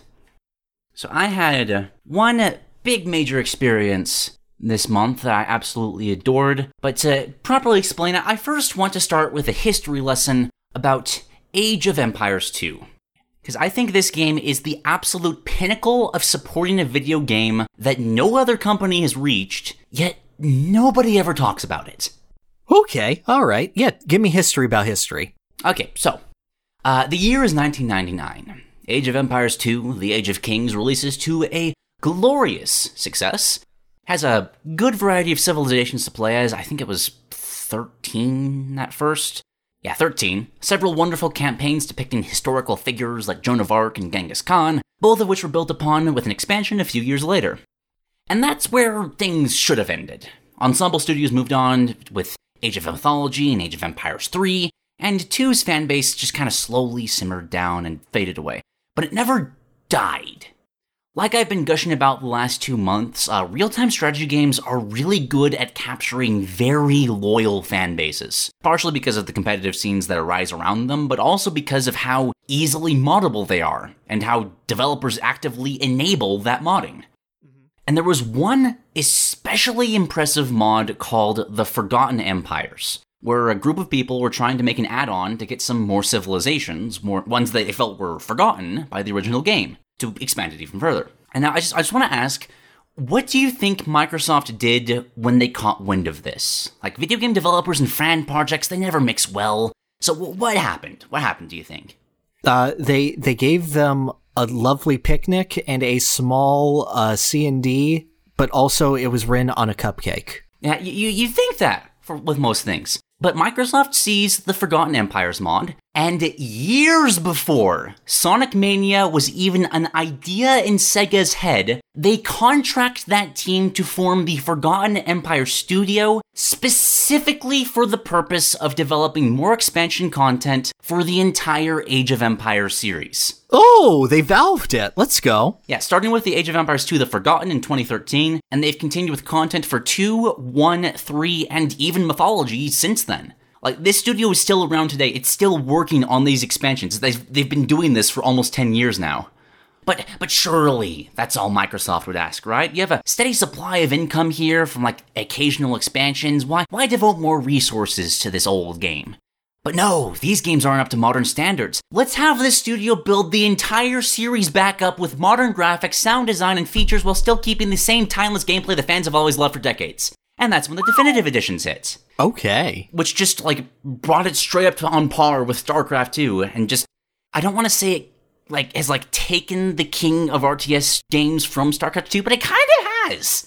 Well, I mean, StarCraft 2 can take it from itself. I mean, Like, the, with a it, bit it of felt effort. it, it took the crown and it just decided to leave it on the ground and say, if anyone wants it. and then and then Microsoft just kind of picked it up and was like, "Hey, we got this slumbering series right here. Let's just let's just dump some money into this." But then surely that's all. You got the you got the definitive editions, but now you got Age of Empires 4 coming out. There's a new game in the series. It's time for the definitive edition of the games. They're definitive, after all. They're their final forms. Let's let the new kid on the block have some spotlights. But then the last thing you expect is for production to go into overdrive for now this now two decade old game. That would be ridiculous, except that they literally released two expansions in the last year, as well as another last month, which is why I'm talking about it today. And the latest one, the first release since Age of Empires 4 came out, has more content than the two that came before it. Production for this 23 year old game is literally moving upward, it's gaining momentum. I Okay. don't think there's any other game like that in existence. No other studio where a big publisher has realized that fans love this product, hired those fans to make it better, and has just given them free rein for the last decade to just do whatever they want to make it the best product it could possibly be. Yeah, hell, I can't think of anything. Yeah, like because uh, like there's plenty of games that could have that, like Team Fortress 2, most of the That Blizzard games. the only thing that came close in my mind was TF2. Yeah, and TF2, like they supported it for a while, but then that died away. And just like, why? That that's such a that's such an easy money. Microsoft's the only one. Microsoft. You never hear people talk about like that kind of support from them, but then you have this. And I, I, just the best part of all this, uh, uh, every all this support that they've been given. How much do you think it costs right now to get the full Age of Empires 2 experience? Um, gosh, with DLC, I would say 40 base and then like 40 for DLC. Yeah, that, that, that makes sense. That makes sense, right? Uh, so when they released the definitive editions, just this wholehearted encapsulation of everything they've worked on, that's um including like the original game, the original expansions to that, and the three expansions they've made, along with a fourth one that they made in the definitive edition, they baked into it, costs twenty dollars for the definitive edition. Costs the same as Hollow Knight for triple the content of the original game. And then each DLC expansion they've added to it, it's ten. This game, for everything that it has, this game I've put 500 hours into, costs less than a AAA experience. They gotta add one more expansion to even hit that benchmark. Huh. It also has a thriving competitive scene that Microsoft fully supports. It has communication with like several high profile like community members that constantly give feedback into the game and they implement that feedback. This, I feel comfortable claiming, this is like the best community outreach game just that has ever been made. I can't think of anything better. Age of Empires 2 loves its fans. Yeah, nah, brain failing to think of anything even similar. Like, what, what do I add? I've got nothing. You can't just hit me with unabashed positivity. It, it- it's not supposed to exist in this industry, right? Exactly. You don't see the people, you don't see Nintendo saying like, oh hey, AM2R guys, just come over here, we like you. I mean, Sega did with Sonic Mania, but like, we haven't heard anything about that, like, continuing that initiative since. This has been going on for nine years. It's getting better and better. Like, I have no doubt that they're just gonna keep adding more. Like, Age of Mythology is like slated to be the next definitive edition, and like, Age of Mythology is such an underrated gem of a game. It's like that same, like, strategy, like medieval kind of setting, but they just throw mythological units in the same time. Like you got Oh. like Greek Cyclopses fight off against E- Egyptian like Anubites, and it's just oh, it's so good. I like that. I like that. Oh, I'm going to hit people with so many yokai. And that brings me to like what what they actually added to the game because I want I want to talk a bit about this. Oh yeah. And I want to talk about how they announced this because you, you know how Steam has those like those little like message bars like oh hey, this game had this little update here and it just kind of goes down the list. Yeah. I, I noticed one for Age of Empires 2, but it was one that had been posted like six months prior, but it jumped back up to like the top of the list. So like for some reason there was a six year old, six month old announcement that was just being treated as new. So I was like, huh, that's weird. Like like what why why is this here? I cl- click on it. I'm just gonna send you this image, which I'll put on screen. All right. At the bottom of the announcement, there's just this. Those are elephants. Those are indeed elephants. You just kind of look at this. It doesn't mean anything to somebody who hasn't played, but then like me knowing this game, it's like, huh, that's a that's a that's a elephant archer. That's the unique unit of the Indian civilization, and then there's some battle elephants there, which the Indian civilization doesn't have. Okay, then that, that, that piques my curiosity, so I keep looking through other blog posts, and just scattered throughout their old like blog posts, they're just different pieces of a puzzle showcasing a screenshot. And that second one I just sent you, those are completely di- new units that have never been seen in the game before. So Oh, okay. There's just some realization is like people the like throughout the community start waking up being like, oh, this is like the most fun I've ever had with like a developer teasing new content because there's throughout social media posts and just Steam posts and just emails and just all over the place. There's just these tiny little puzzle pieces that you have to build into a full screenshot that eventually reveal like what this DLC is about. Which is this DLC has been really cool because um way way way way back when it was just the forgotten um expansion mod to the game, they obviously didn't know that this they were going to have the opportunity to like build this grand game that they have now. So they kind of added very um catch-all civilizations to the game. Like instead of like doing the the Sicilians, the Genoesians, the Venetians, they just did the Italians. Uh, Right. Slavs covered like basically all of Eastern Europe, and they kind of just threw all of like India into a single Indian civilization. So now that they've been able to go on for so long, they just realized that, huh, we can just keep doing this. So let's actually like go back and like split apart these like blanket civilizations into something that's more historically accurate. So this expansion was the dynasties of India, and it splits the Indian civilizations into, uh, I believe it's Hindustani, Dravidians, Bengalis, and oh, one more that's escaping me, Gurjaras, Gurjaras, which is which is just fucking awesome because I don't know anything about like that side of the world and its history, which is Nor one of the best I things about very well. Which it's yeah, it's one of the best things about Age of Empires too because it actually teaches you like about really cool historical figures from whatever civilization that their campaigns cover. So I've been just going through these and learning about the the the journeys of Devapala or Raja Raja and just the conquest of Babur and just oh, it's just I love that I can play a fantastic real time strategy game and learn something about history at the same time. Yes. It is I, I- I'm sorry to not commentate, but it's just I have nothing here to say but other than to agree with that. Just the sentiment of simultaneously learning and seeing something expand and grow, and how foreign that is for the video game industry. Yeah, like with how much we like rag on Smash Brothers, like its refusal to go back and like change old things. Mm-hmm. Like you, you can imagine how delighted I am that the Forgotten Empires team isn't above just being like, okay, like we know that people have gotten used to this thing, but we feel like if we split it apart and like really try to flesh it out further, it could be something better. Right. I adore that in game design so much. It's so cool to watch people like try to build on something they tried they tried before. Yes. Yeah, I, don't, I, I do just want to shout out how brilliant the Forgotten Empires team is at like building on to this game even further and further. Because at this point, there are 42 civilizations um in Age of Empires 2. Like all, more than triple what the original game had, and all the civilizations in that game are built off of the same base. Like you have a barracks, and they have the access to the same units there. You have an archery range, and the same access to the same units there. But every mm-hmm. single civilization is, has access to like different levels of tiers there, and different bonuses that like allow like one has archers that fire a little bit faster, or one has a, an infantry unit that regenerates hit points, just things like that.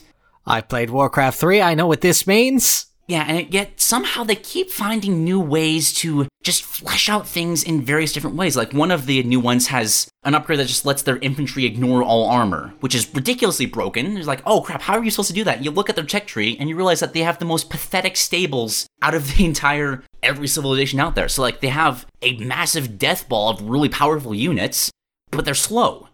So you can get around them really easily. I do love the idea of using history as a guideline for your balance patch. No, but but seriously, like you, you have the Franks there, and they, they have like really good cavalry because obviously uh, you have the Britons with, with their longbows. They're really good. They have really good archers. They get um really cool influences from like Indian civilizations with this one, like uh the armor shredding infantry. They have these really cool um Urumi swordsmen. The Urumi is an Indian weapon that's basically a a sword whip. It's a very thin sheet of metal Oh yes, which has yes. splash damage, which is just awesome. Like chakram throwers and chariots that can switch between melee and archers, and it's just ah, it's so ah. I, I'm I'm so glad that younger me had the sense to make this one of his favorite games because it has been paid off in dividends. Oh, I'm upset that younger me didn't. Younger me liked it, but then younger me played more Warcraft 3 custom maps.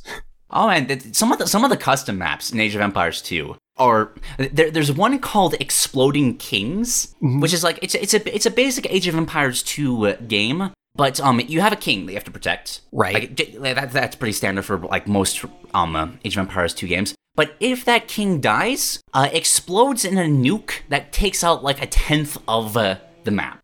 Anything nearby just dies. Oh, that's lovely. Uh, it, it doesn't have a mod scene as like diverse as StarCraft 2, but like there's still some great stuff in there. Like they, they've they've like imported models from like old Star like Star Wars games and Lord of the Rings games. Mm-hmm. There's one that got like the models from like Zoo Tycoon and just like implemented dinosaurs in that way. Oh, that's lovely. It's been it's been a delightful time. If anybody out there has like any interest in real time strategy games, this like y- you can't go wrong with this game. Like even if the multiplayer of R- RTS scares you, because like it does for me. I put 500 hours into this game. I think maybe like 20 of those are multiplayer. There is so much single player content here. I was just going through. I think there's like 30 campaigns, all with like five or six missions each.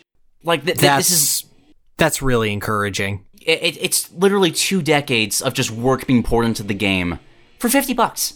I, I think RTS games just have this reputation of impregnability, and I think the prominence of MOBAs that have come out of them have not helped that uh, general perception at all. Yeah, that and the fact that the fans of RTSs are always like that they, they, they don't do themselves any favors advertising their games out there. They, they get like reinforced like, "Oh, you got to be so competitive." At you really don't.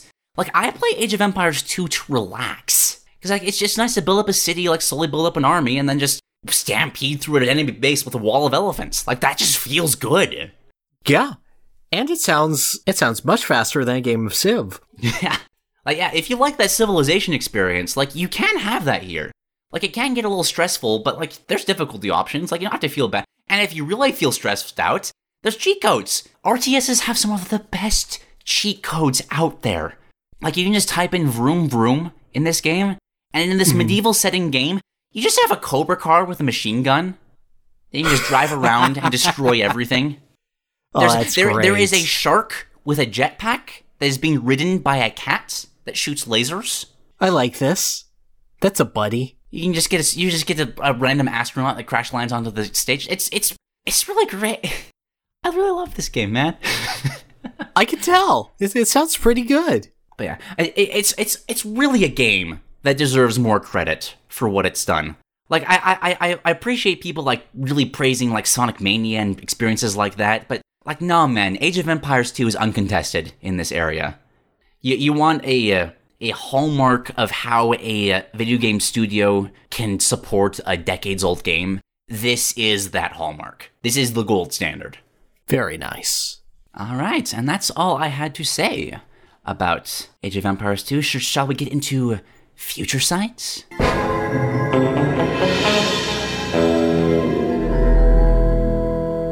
Future Sight!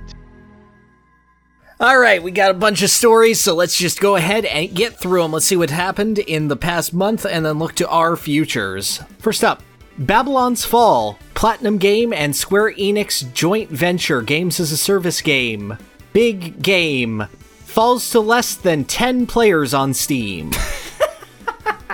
I wish I could say I'm surprised, but I'm I'm not. this is a game that had disaster written all over it, and it was. I just. I say this because this is a games as a service game from Square Enix, the company that has the best game that is a service in the world, financially speaking, right now. All right. Yeah, yeah, yeah. Yeah, FF14 is doing insane right now, and they're like, another one, though. And I hope Platinum Games doesn't die. Uh, Platinum Games is such a weird. They they either produce absolute perfection or, or well, Babylon's Fall. They make incredible games that don't sell, or okay games that sell. Bleh. Yeah, I, I, I hope. I, I love the ideas behind their games, but like Wonderful 101 is fantastic. Bayonetta is obviously fantastic. I wanted mm-hmm. to play Scalebound so badly, but then they just make Babylon's Fall. Yet sometimes they make games that they have to to keep the lights on, and those Yeah. games aren't great.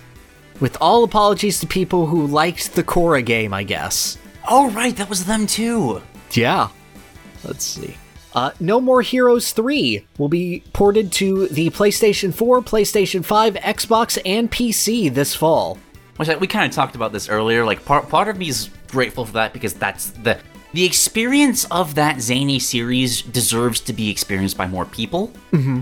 But at the same time, like so much of that humor is kind of built around, like the finale especially is built around Nintendo. Yes. Oh my god. If you guys don't know about No More Heroes 3, either look up the final boss or look up Velvet Chair Girl. and you will understand nothing, but you will understand everything. Ugh, I want to play this game so bad. It's if it goes on sale on Switch, I'm getting it. The only thing holding me back is I don't think the the gameplay really appeals to me. I, it's just not my cup of tea. But I don't think it needs to. yeah, that's what I was about to say. I don't know if it needs to. I think that if it's just okay and the rest of the game experience props it up, then I'm more than willing to forgive it. And I've been told it's the best No More Heroes combat has been, and I thought twos was alright. The raw humor and chaos of that series is something that's very few other games even come close to. And when they try, they just end up being just forced or cringy or some mixture of the both uh, two. But like, No More Heroes knows what it is and it owns it. Yes. It is proud of it. Absolutely. Want to play some good news, bad news, oh god news? Uh, sure. Okay, uh, good good news. Sonic Origins has been announced, and it will release June 23rd. That is the uh, that is the collection of one, two, three, and something else. One, two, three, and Knuckles and CD. CD. Yeah, yeah. Which you know that's cool. Yeah, and this is specifically s- the uh, Sonic 3 and Knuckles version, not Sonic 3 and Sonic and Knuckles. So it's the full linked game, the full linked experience, and this is the first time that uh, Christian Whitehead and uh, his studio, the team behind Sonic Mania, is tackling Sonic 3 and Knuckles. Oh, As a well, whole. well, I was just saying, like, hey, they are still working on that. I'm glad to hear that. Yeah. Sega take Sega took notes. Yeah, this is all of their uh, ports as well from the mobile versions. Nice. So this is all of their added content. This is going to be the best versions of all of these games. Very nice. It's going to be $40. I'm just saying that purchase is 20. That has more content. Worst news Knuckles is not playable in Sonic CD, despite being playable in all the others. That's just why. Also, it has Denuvo anti cheat, which is a kernel level process. Oh no! I, I recognized the name for a second. I was like, okay, that's bad, but I don't remember why. Yes, that is bad. Uh, for those who don't know that, and I barely know it, uh, it's a process that happens at your computer's boot up. So it is something that you cannot uh, slow down, you cannot halt, you cannot close out of without doing a full uninstall reset, completely scrubbing the hard drive of it. And it is known to cause performance issues, and if that has any issue, it will affect your computer as a whole. Fun. Isn't it? Just absolutely delightful. And oh god news! Standalone Genesis Sonic games to be delisted on May 20th. Because, you know, the, the one thing that any studio wants to be doing right now is looking over at Blizzard, looking at their business decisions, and be like, you know what, I want to emulate that. Warcraft 3 Reforged was such a great idea. Let's do that with Sonic. Yeah, so if you want to play video games still, if you want to play these cheap ROMs that are literally just the ROMs, uh, for like the $3 that they're probably worth right now, because they've been re released so many times, do that probably in the next couple days by the time this goes up, or else you won't be able to for less than $40. Or for the Switch Online service, which has Sonic 2, I think. Uh, yep, yep. That's just I, I, I, I understand it from a business sense. Like that, that, that's logical. Like you want them to buy the new product, but it's so shady. It sure is. And then there's also the fact that you can get a $5 upgrade version for things that have stuff like menu transitions, being able to move the camera Wait, on wait, the wait, main menu. I'm sorry, what? Yeah, you get fancy transitions for five extra dollars. I didn't hear about this bit. Oh, you did hear about What how they earth? chunked it up into a bunch of different. Let me see if I can find it. Okay, yes, please do. I need to. I need to know Origins. just Yes, the menu see. transition tier. Is there also an options menu music tier? Do I have to pay an extra two dollars for that? Animated title card tier. There we go. So you can see what every What on- version of the game okay, has. Okay. Right off the bat, if there is a if there isn't a version all the way to the right that does not have everything unlocked, I don't care what else is in there. What is wrong with you? That's, oh my god! What what is classic music pack specific? Uh, uh, that's You know, character animation in the main menu. Pack. God. Character animations Oh. during music islands. Oh. yes, I, I'm, I'm so glad that their main inspirations were Warcraft 3 Reforged and Assassin's Creed. Exactly. Exactly. I don't know what a letterbox background is, but why? It doesn't have the mirror mode on. Why? Why? I. Unless those are like like things you unlock in the game and they're not wanting to put it in, but like. Okay, it's also it's free. Okay, never mind. Okay, it's free DLC. I saw that. Okay, I sh- that's not uh, that's that's only that's ten percent less stupid than the five hundred and twenty five percent that it currently is. I like your bafflement in this confusion. It makes me happy. It's just Sonic. Why are you overcomplicating it? You It's gotta hit the new generation with what they've come to expect. No, no, you know, I, I bet that is the, the the mindset of some some executive out there. It's just like, oh, we gotta make sure the younger generations are like able to fit in here. We gotta make sure that like they recognize it. So here's the passes. They'll they'll be comforted by the sight of all these different tiers. They'll they'll be able to brag to their friends that they got the digital deluxe edition and guilt them into buying it themselves. You gotta have that like competition on the playground. Kids love the mini buys. We gotta get them Oh. to buy all the minis. Oh.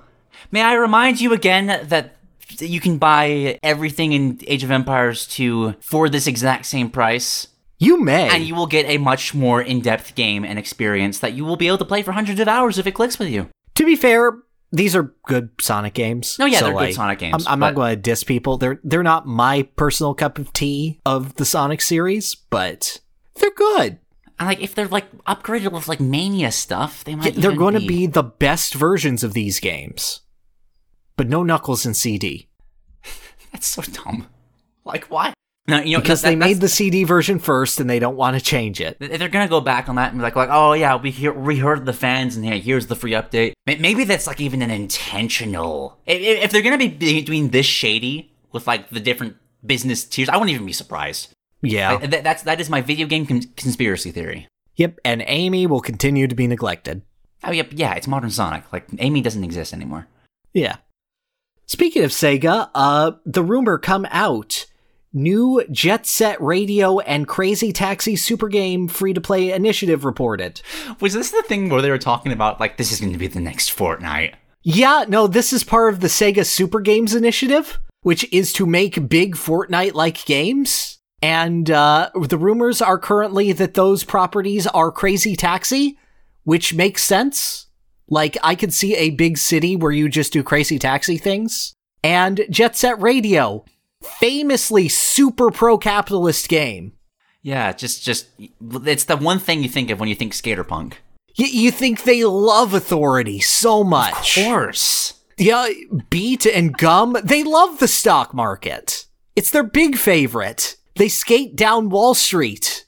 I I I, I just love those just just those out of touch like news stories, just like the highly idealistic just business people like, "Oh yeah, we we can do something like that."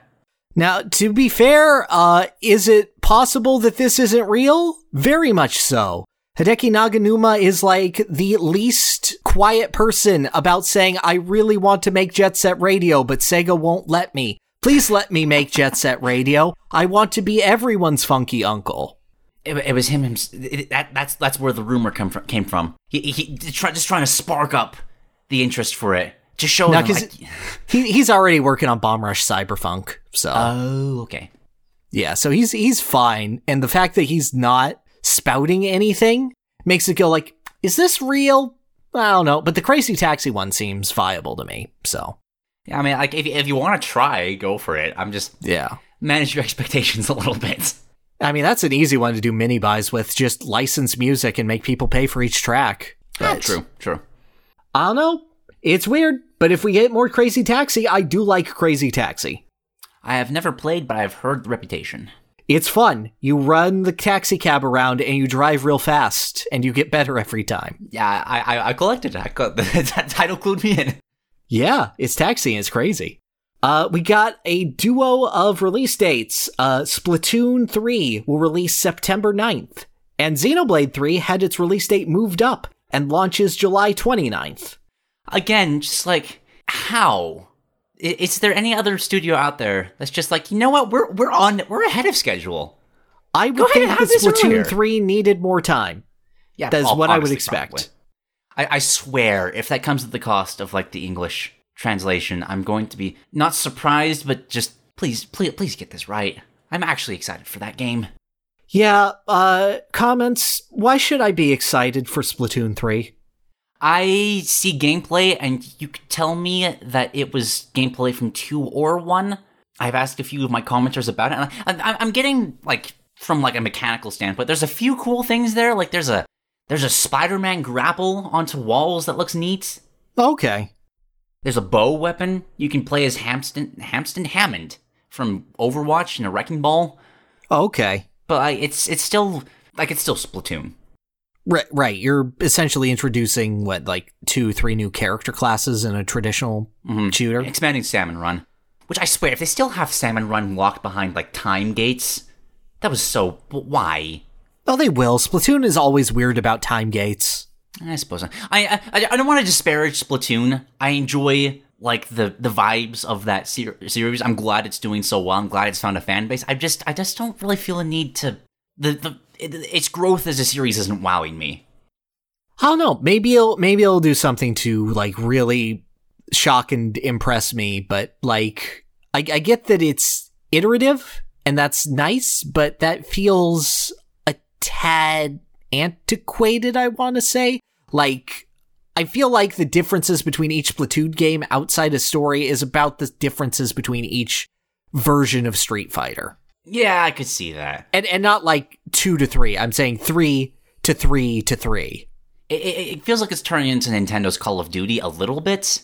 Like not not not to that same regard, but just like they found a formula that clicks. Let's not change it too much. Just kind of like throw different maps in, throw a few new, new weapons in there, and that's kind of all you kind of all you really need to do. To be fair, so like Right, don't but break. I, I almost feel like that works a lot better with an annual release schedule. This is also true. And, yeah, and it feels so weirdly not Nintendo, the company who's like set on innovating every chance it can get. I mean, this is also the Mario Bros. New Super Mario series. Sports games barely doing anything. Like that, th- they have a few Yeah, okay, okay, fair. Yeah, yeah, it feels about on par in changes as New Soup, I would say. Just with much better budget. yeah, much better budget and like I am still like interested in the Splatoon story. Like I won't play this, but I will be interested just to see what wacky things it does. Yeah. Unless they get like a huge trailer that shows a bunch of new cool modes and just Yeah. I don't know. I don't know. And continuing with the delays, the Mario movie has been delayed to April 2023. I okay. Christmas is ruined. I guess that's true. Yeah. This is disheartening because this means that if K. Rool is in the movie, he won't qualify for K. Oh, Rool watching yes. time. Oh, I didn't even think about that. There we go. Uh, with that said, a couple rumors on test screenings have come out. I have not cared to look at them. I'm not gonna even look into them either. Like that's a movie that I like the voice cast alone, better or for worse. I want to I want to just experience whatever that either brilliance or disaster is, and I'm going to enjoy it either way. Yeah, but it did put one thought into my head, and that thought makes me incredibly excited if it turns out to be a real thing. What? Jack Black Bowser villain song. Yes. Oh yes. I didn't consider the music. I'm going to put that energy in the universe, and we're going to move on. This is the we're gonna have like sequels to the DK cartoon songs because both Donkey Kong and Cranky Kong are in there. Exactly. Oh, ooh, ooh, that's that's that's juicy. I love that. All right, next story. Uh, Sora has regular feet now. that's Yeah, that's that's that that's the best headline to go with that. Yes. They they showed a new game. It's called like Kingdom Hearts 4 something, and Sora has regular feet now. I think it's just four. It, it's four with like a tagline of just like it's the beginning of this saga now. Yes, yes. And you know, he's in modern day. He's in that whatever that uh, one thing The, that the- the Rex was looking game at. that Rex was yeah, playing, yes. yeah, that one. And also he's maybe Star that. Wars was teased in that trailer. Yeah, yeah. I heard people saw the forest and there was like an ATST's foot visible or something. Yeah. Um. Okay. At Yeah. thi- at that point, Kingdom Hearts is kind of going away from what I would want it to be, and by that I mean what appeals to me specifically, though, which is Emperor's New Groove level, please. Yeah, I'm never gonna get the properties. Like, if I could get like a Atlantis or Treasure Planet or Emperor's New Groove, I'd be delighted. But no, like that's that doesn't make sense. You go, you go for the Star Wars, you go for the Marvel. I just want a mini game that's the map scene from the Emperor's New Groove. Yes, That's literally it. That's all I want. gotta have cooking with Kronk. Okay, but admittedly, Remy is good. Is a good idea for that. I mean, like, yes, that- they, I- they can, I- I- they can interact Kronk, with each other. The, the worst thing about Kingdom Hearts is that they, they after the first one, they kind of just stopped intertwining the worlds. Yeah, Like, I, I, I- I loved the idea behind the first one, and then they just never really captured that magic again. There's a lot of to go down sterilization, lore rabbit hole. yeah, and he could do that, but like, do that but more though. Yeah, let let let like Woody and Buzz help Remy cook because they're about the same size. Okay, but admittedly, I do love Woody interacting with and and Sully and Sully. See, when, when the Disney characters and Pixar characters interact with the cast that is not Sora and not the people from their movies, just I'm that moment of that moment of no, no, nobody's ever loved you. Just coming from Woody. yes. Uh, I never actually got around to playing three, but I've seen like a little highlight reel of those moments. Likewise, likewise. Well, it'd be interesting to see four come out in 2029. Yeah. Uh, this is nice that it exists. Um, we've done this song and dance before. Yep. Let's see.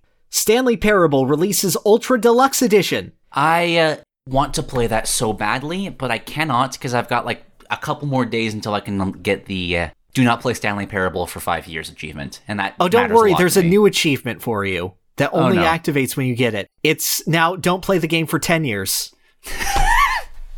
God damn it! okay. Okay. You bastards. It's called I Super Go it so Outside. Stay tuned in May of 2032, why where I freak out about finally getting that achievement as well. Oh, I oh, love yeah. Stanley Parable. It's good. It's I love short, that but narrator so, so much. good. Yeah. Oh, uh, Yuji Naka speaks out against Square Enix over Balan Wonderworld. I just heard about this as well. That is a. Why is Square Enix so weird? Yeah, just end the sentence there. What? What? What? What? We'll have more to say on that in just a second. However, yeah, I mean, I get that they had like little faith in the project and just were looking for an excuse to send it out to die, basically. And also, we're working with Arzest, and I don't like Arzest at all. They killed mm-hmm. Yoshi's Island, but yeah, it's that. But at the same time, reports have come out that Yuji Naka isn't really a great person. So, Th- those, Like- weird- I, I have such a hard time with those because hearsay is so dangerous. But at the same time, like the, it's come from multiple sources. yeah, and it's a report from a studio that Naka came in and basically said, okay, we're taking this and this and this for Sonic, hire one guy and gut the rest of the team, and was saying it in Japanese and didn't think oh. anyone could understand him. Okay, no, that, that okay, yeah, no, that's just that's just wrong. And that's coming from someone who was on that team. So, yeah, I. There's no love lost for either party here because I didn't have love to lose. But, like, I thought it was worth saying that, you know, oh, the bad things happen to the bad people. And the bad thing continue happen. And it wasn't good. Ah, yeah, because what, what Balan Wonderworld really needed was just a troubled development over all its other problems. Yeah. But speaking of Square Enix, did you know they just sold most of their Western Western IPs to Embracer Group for 300 million? I did not. What, Oh, what yeah. does that include? Uh, that includes Tomb Raider, Legacy of Kain, Deus Ex, uh, anything under the Crystal Dynamics umbrella. Okay, okay. Uh, is that a good thing? Uh, essentially, they're keeping Life is Strange, Just Cause, and Outriders, and most of their other Western games they're giving away. So that would probably include Gex as well. oh no. Well, oh no. Yeah. It's being sold to Big Company that owns things like Dark Horse Comics, Gearbox, and a lot of other shit. Oh. So it's it's big, big super company now owns most of Square's Western IPs. Owns Gearbox. Is that Take Two? No, this is uh, Embracer Group. Oh, okay, okay, yeah, yeah. Yeah. So uh, capitalism continues.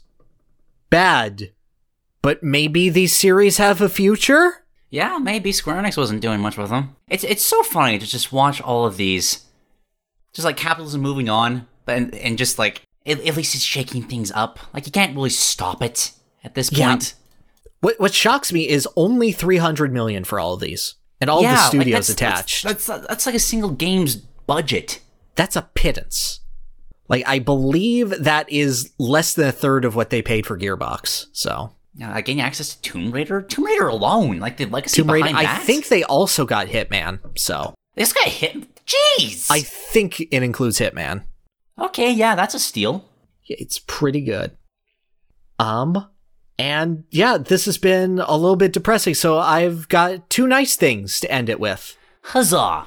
Yakuza 8 is going well, growing all the time, according to Studio. I, I want to play those games so badly. I just know it's a huge time sink, and I just I have so many other games I need to get around to first. You start with zero, then you play like a dragon, and then you're good, and then do whatever you need.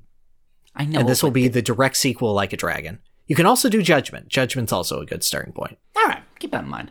Yeah. And this is just after um, the head of the studio has left and founded his own studio. So hearing that it's going well after that and that it's nothing but positive is a good thing. Yeah, not a perfect dark situation. Yeah. And then I just wanted to show you this nice little mini trailer from a game called Scrap Story and just show off the movement for this little Paper Mario inspired thing. Cause like the way it moves around makes me super happy. Oh my gosh, that is adorable. It turns into a playing with jumps. Yes. It's such fluid movement. I love it so much. Oh, sell me on a game in five seconds. Yes, please. Right? It goes right into Paper Mario Battle. Yeah, I got nothing more. That's just cute. Yeah. Thank you for sharing. Yeah, just made me happy. Thought I would share. And that's all I got for news. You got anything? Uh, nope. Everything I would have covered, you already got. Excellent. So then, looking at future plans, uh, we released Joy Mech Fight this month. Yay! That felt that felt good to get done. That that a bad thing about us like sharing our plans with these um like what we're going to release is that you get an inside look into how much we want to do, and then you can immediately compare that with how much we are actually able to Actually got out, yeah. Uh, but hey, I I have you know what's funny about that Joy Mech fight video? Like I, I've been working on that for like a month and a half, And like, as soon as I moved, I finished the second half of that video in like two days. It is so frustrating. I know I have a, like, I can make things quickly. It's, you just gotta get like stars to align. Yeah. No, I feel that completely. Yeah, it's the most difficult part about making content creation. People are always like, oh, yeah, but you get to make your own stuff. It's creatively liberating. Li- liberating? Liberating. Yeah. Which, like, yes, but also you have to motivate yourself, and that is hard. Yeah. Myself is lazy. I dislike myself. Oh, this is getting too real. Yeah. But anyway, uh, got that, and uh, I released the Captain Falcon episode. yeah, like, literally just now. Literally just two hours ago. Uh, got any other plans for. I, I, assume, like, the same as the. As many times as I'm going to say Team Fortress 2, that's still coming. yeah, like, it, I, SFM animation, I can imagine, is just. It, it's that plus just coordinating a lot of things and work schedules and my and Authorman's schedules just not aligning. So Yeah. it's just it's been a lot, but you know that's why we have things in the meantime. And then we got one on Mother Three coming up, and uh probably sneak one in on Touhou as well. So Nice. The, the game you were talking about last. yeah, Touhou Luna Nights. Yeah, yeah, yeah. Yeah. Uh, congratulations on your uh, Bandana Dee episode, by the way. Yeah, that was that was a nice. Just like I've moved, it's I've had like three podcasts in a row. I just need to get something out. And we are talking about Bandana Diaz. I was like, you know what? This this guy deserves a little more love. Here's an easy idea. Let's go. Yeah. Had an idea afterwards that I was like, people are kind of talking like, uh, oh, we don't want the possession mechanics kind of just played out, which I don't necessarily agree with. I think the huge part of Kirby's charm is that he constantly saves his friends from corruption. Friendship beats corruption, and that that's just a nice theme of the series. Yeah. But I had the idea that like Morpho Knight goes off and gets a new host, and by doing so casts off Galacta Knights, and by doing so, uh, Bandana defines Galacta Knight's lance. And kind of just becomes like the inheritor of that power, and that's how you go, kind of expand what he is. Ooh, Just, okay. just being kind of like the apprentice to the Ultimate Warrior and growing on a journey through there, I like that. right? Oh, that's fun. He's got he's a character with potential. Hal's just got to do something with him. Yeah. And then I'm still working on the same stuff as usual. I- I'll say what it is now because that'll like, like just motivate me. I'm making a Smash concept for Dark Matter. Uh, Okay. Just, just the, the Kirby villain, something to embody like the entire horror side of the of the series. I want to, I really want to see that translated into a fighter, and I think I think it's it's going well. It's going well. Now I'm in a good place to actually work on things. I'm able to get a lot more work done on it. Should it release this month? I'm significantly more confident on that than I have been in the last episodes, but I've also been saying that for three episodes, so we'll see. We'll see. Yeah. Nice, nice. Bonus stage.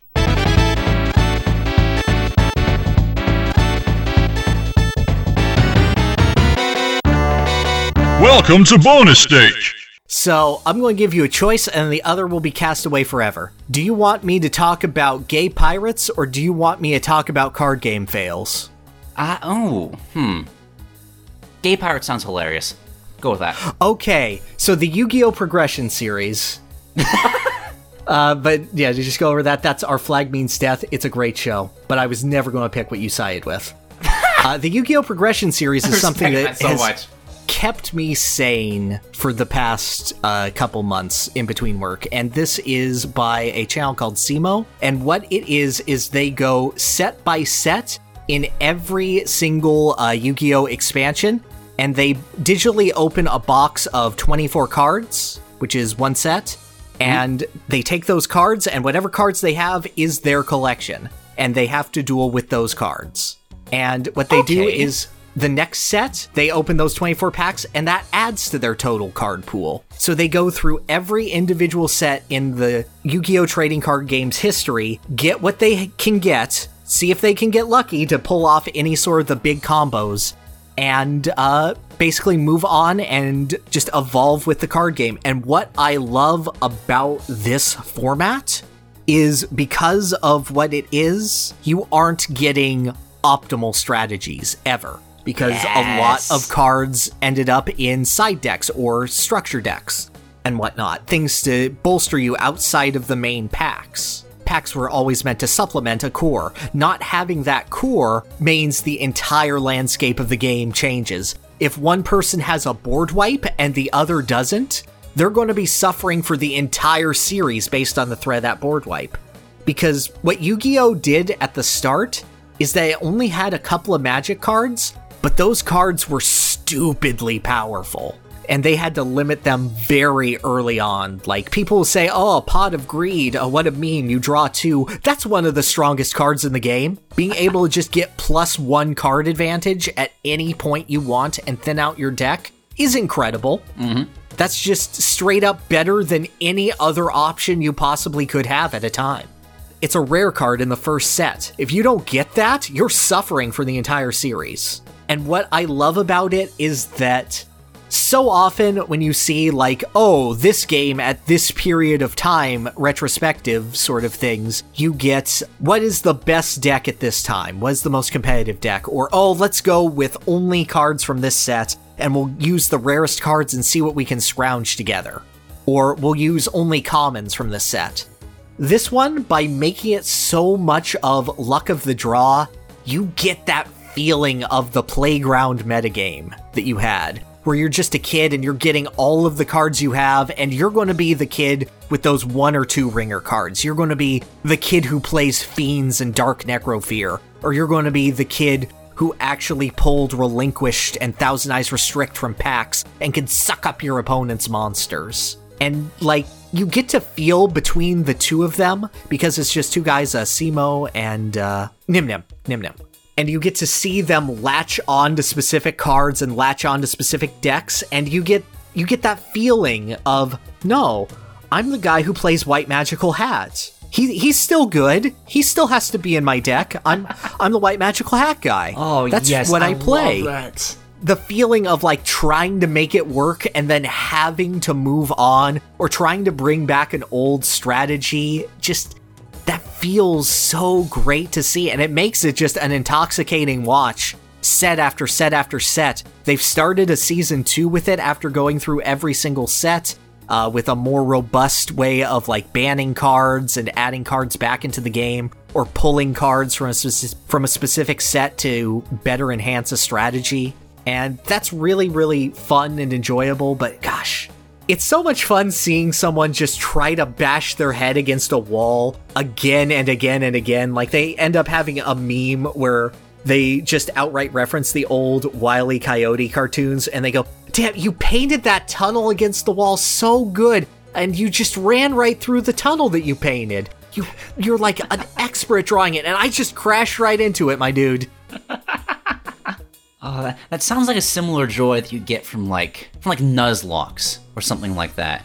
Yeah. You just have to go through the game, figure out you get what you get, and you just gotta make it work. And that's one of the it's it's it's a joy that you don't get from games a lot anymore because they're so structured. Like they have the the meta builds and all that kind of stuff. It's nice to hear those like to have that like still alive in like card game format because that that I feel like that's been gone for ages from like the playground Oh, meta. oh, totally. And this is just like two people on YouTube coming up with a good format, but they do it well and getting that, like, that's the spirit of card games, and that's the Yu Gi Oh! that I really fell in love with. Just seeing something happen for the first time and the idea of because they're both experts of the game, but you can tell which sets and which cards they have more or less familiarity with or when they came into the game. Especially when they go, okay, uh, I'm going to synchro summon with my Ronintoadin, and they go, okay, uh, read the first line of text on Ronintoadin, and they go, cannot be used for synchro. Yo, this card's garbage. Oh, I love it. Yeah, but just that combination of personal attachment from the players, the idea of expanding strategies, and seeing failure at its finest when things don't come together is just really, really enjoyable. I had a great time going through it, and it kept me sane in between work shifts. Just because these are about like 45 minutes to an hour long each, just to pop one in, relax, decompress, and enjoy it. Oh, you know, sometimes YouTube is good. yeah. Sometimes it gives you exactly what you need in a way that you didn't know you needed.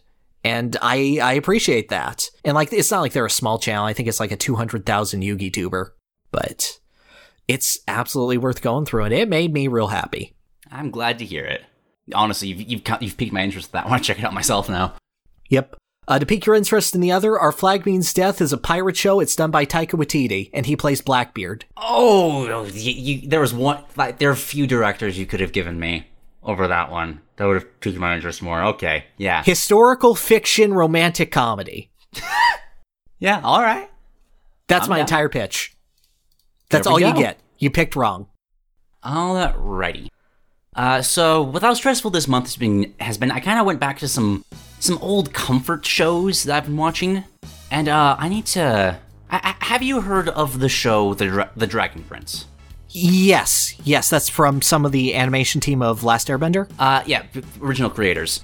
Yes, yes, okay. Um, this show is uh, the spiritual successor to the Avatar: The Last Airbender that the Legend of Korra kind of failed to live up to. I feel very confident making that claim. I think this is one of, if not, I don't know which of which I like more. A lot- A- Avatar: The Last Airbender or The Dragon Prince. This Okay, show already has, that's overhyping it to hell. yeah, no, I, I can, I can, I can, I can back this up. I can back this up. Ev- everything that that's Avatar: The Last Airbender did good, this show is also doing good. Has the same, just same lovable characters, gr- great um world building. Like it, it replaces the um uh, the bending of elements in Avatar: The Last Airbender with schools of magic. It's more of a f- more fantasy based in this one, Got like elves Right. and dragons and all that sort of kind of thing, which always a fun setting. Um, Right, uh, right. but more than anything, it does the same thing that Avatar The Last Airbender did, where it covers very serious subjects in a way that is accessible to all audiences. Like Avatar The Last Airbender is just a fun show to go through, but it also covers like the hardships of war, of prejudice, um, class differences, and does so impeccably well in a way that's like adults can like relate to, but children can also like learn about and understand in a healthy environment which is why it's just a top tier show. And Dragon Prince has been doing the same thing. The reason I think Dragon Prince has an edge that makes it like comparable is because of all the great things about um, Avatar: The Last Airbender. Its villains are a little one dimensional. Like Fire Lord Ozai is very much a villain for the sake of being a villain. Like Z- Zuko's story is obviously just like there's nothing better than that. But that's I'll give you everyone but Zuko and Azula. yeah, yeah. But like the actual main antagonist of the series is is he, he, he's a main antagonist, and that's Actually, Zhao. I'll, I also will defend Zhao a bit. yeah, I'll give you that. But the villain of this story is one of the best that I've ever seen in a work of media. Uh, it, it's it's um. I don't. I, I also don't want to spoil it because like I really love this show. I want to give as little detail as possible. But it, it, it follows the um. It kind of has a similar setup where the villain has children in the same way that Fire Lord Ozai has like Azula and Zuko. Uh, but it's a much more loving relationship now. And and the villain starts off as a fairly decent guy. Like he's got he's selfish, he's got his pride, but like he's trying to do the right thing. And the show takes you on just his slow deterioration from like this flawed but good individual into just the power hungry maniac he eventually becomes. Oh, that's always good. Seeing the devolution is just. mm. Yeah, and but where that really like i i imagine if there was a loving relationship between Ozai, Azula, and Zuko, and just watching them trying to hold on to that, like watching it like either finally shatter in tragic circumstances or drag them down with him. It's just it is it is fantastic, like impeccable writing. The I don't want to I don't want to say equivalence because I feel like this this show stands on its own, separate from Avatar: The Last Airbender. Although the the main character is voiced by the same voice actor that does Sokka, and that is just, it, it's it's it's Good. It's so, it's, it's so delightful. Good. More Sokka, please. Oh, and, and you get more of it in this show. Oh, thank God. If if you've been missing, I don't want to disparage Korra too much. Like I, it had its moments, but like It did. it, it was it also had a lot of disappointments. It did. That was called season two. Yes. Yes, I agree. The good that. part Like, was se- called season season three. one, I loved the end of season one. Like I can't remember Yes. the villain's name, but that was such a compelling villain. Just like the conflict between like benders and non-benders. That's so, that's so logical for that I world. I will never forget the scene where it says I'm on a boat. Yes. Ah, but but like it, at the same time, it just kind of fell flat in so many areas. It didn't, it didn't capture the same charm. Dragon Prince captures that charm in spades. I, I, I'm, sorry. I, I want to gush about so many different things, but I'm trying to avoid spoilers. Oh, th- here's one. Here's one. Another great thing about Avatar: The Last Airbender was just just Toph, just Toph in general. Yes. I, th- I think that is the pinnacle of uh, um representing a disability in a way that's fair to what they're struggling with, but still just making a fantastic character out of it. Yes. Because sure, jokes are made at Toph's expense, but she's still capable, and she's found ways to move around how much much harder her life is. Oh yeah, and she makes the jokes back. Like Exactly. she only takes the jokes because she invites them because she's found other ways to deal with it. Plus, I mean, the there it is. Yes, That's, what it'll what it'll sound, like. sound like when one of you sees it. it's one of the best jokes in the show. Why can't I help you with the flyers? Just slams it onto the wall. It's upside down, isn't it? okay, I'll go with you. Uh, th- there, there's a character like that in this game. Um, the the main protagonist, you're, you're, you follow um just a few young kids that are royalty in their as their their attempts to save the Dragon Prince. That's the that's the basic the basic goal of the series. Okay. And um, uh, those these kids have an aunt, uh, and may- maybe like mid thirties, mid forties. It is just a uh, a badass single aunt who is deaf. okay. Uh, has has a sign language interpreter around her just to be able to like talk to people. She she's she's a character that always goes around with this big tower shield and a sword, and always loses the sword because she just loves bashing people with the shield. just the kind of character that that just has a preferred fighting style that is so so not like conventional and just makes it work and is an absolute badass because of it. And, Oh, but you, you still have that kind of humor of just being like, "Why are you shouting? I can't hear you." Just just was kind of just kind of playing off of um the benefits and drawbacks of sound, and yet despite um her drawbacks, like she's still a general. She's still the like the best fighter in the entire show Right. you have this really sweet um what like one of the most powerful moments I've ever seen in an animated show where she's saying like a heartfelt goodbye to a long past sibling. And it's just like a solid just 2 minutes of just her signing and just like you can see the emotion growing on her face. Oh. and like it's not even like an interpreter or anything like that. It's just kind of like you have subtitles on to ex- uh, understand it but it just like it's it's it's wholesome. Th- th- this this show hits those same wholesome vibes i think it does so in a little a little bit better in some areas than last avatar the last airbender like it's it sacrifices a bit of the a bit of the goofiness for a bit more heart wrench which i really really appreciate Okay. Yeah. It's interesting to think of it not as an evolution of Avatar and saying that it's better than it, but saying that it's a logical next step to it in terms of maturity for its audience. Yes. It frustrates me so much because this show deserves so much more praise than what it's getting right now. But Netflix has done such an awful job advertising that this is from the same people that made Avatar The Last Airbender. I didn't know that until I actually looked it up myself. That's one of the easiest sells. Yeah. It's- I don't know. It's frustrating, but like, I, I can see some people being on the fence because the animation style is a little jarring. It is. It's it's kind of that same cartoon feel, but with 3D models. Oh, it's a Rawubby. Yes, uh, a, a better quality, but it like they, they had like a stylistic choice in the first season that where the frame rate was a little. I, can't, I don't know how to describe it. It was a little off, which they went back on for the second and third ones, which I could see that turning people off, but like Oh, it's a Rawubby.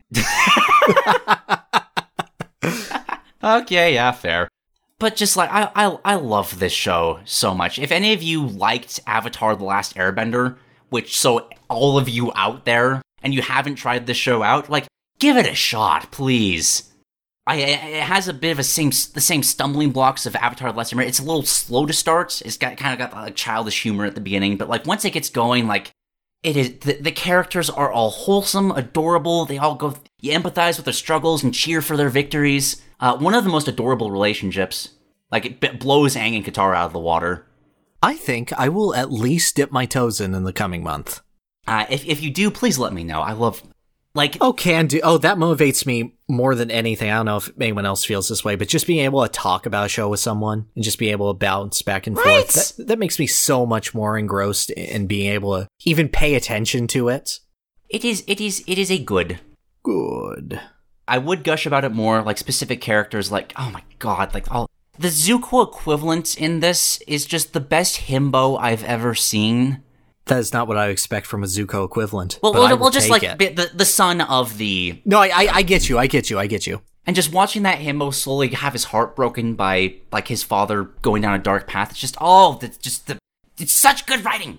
Good, break the himbo. Okay, that's all I want to say because if I gush more, I'll, I'll spoil things. Fair, fair. Name your favorite character for the people. Okay, uh, yeah, probably Soren. That's that's the that's the that's the himbo, Characters So- named Soren seem to be consistently good. right? Okay. So now uh, let's move on to hear from you guys. Yeah, welcome to the comment codec.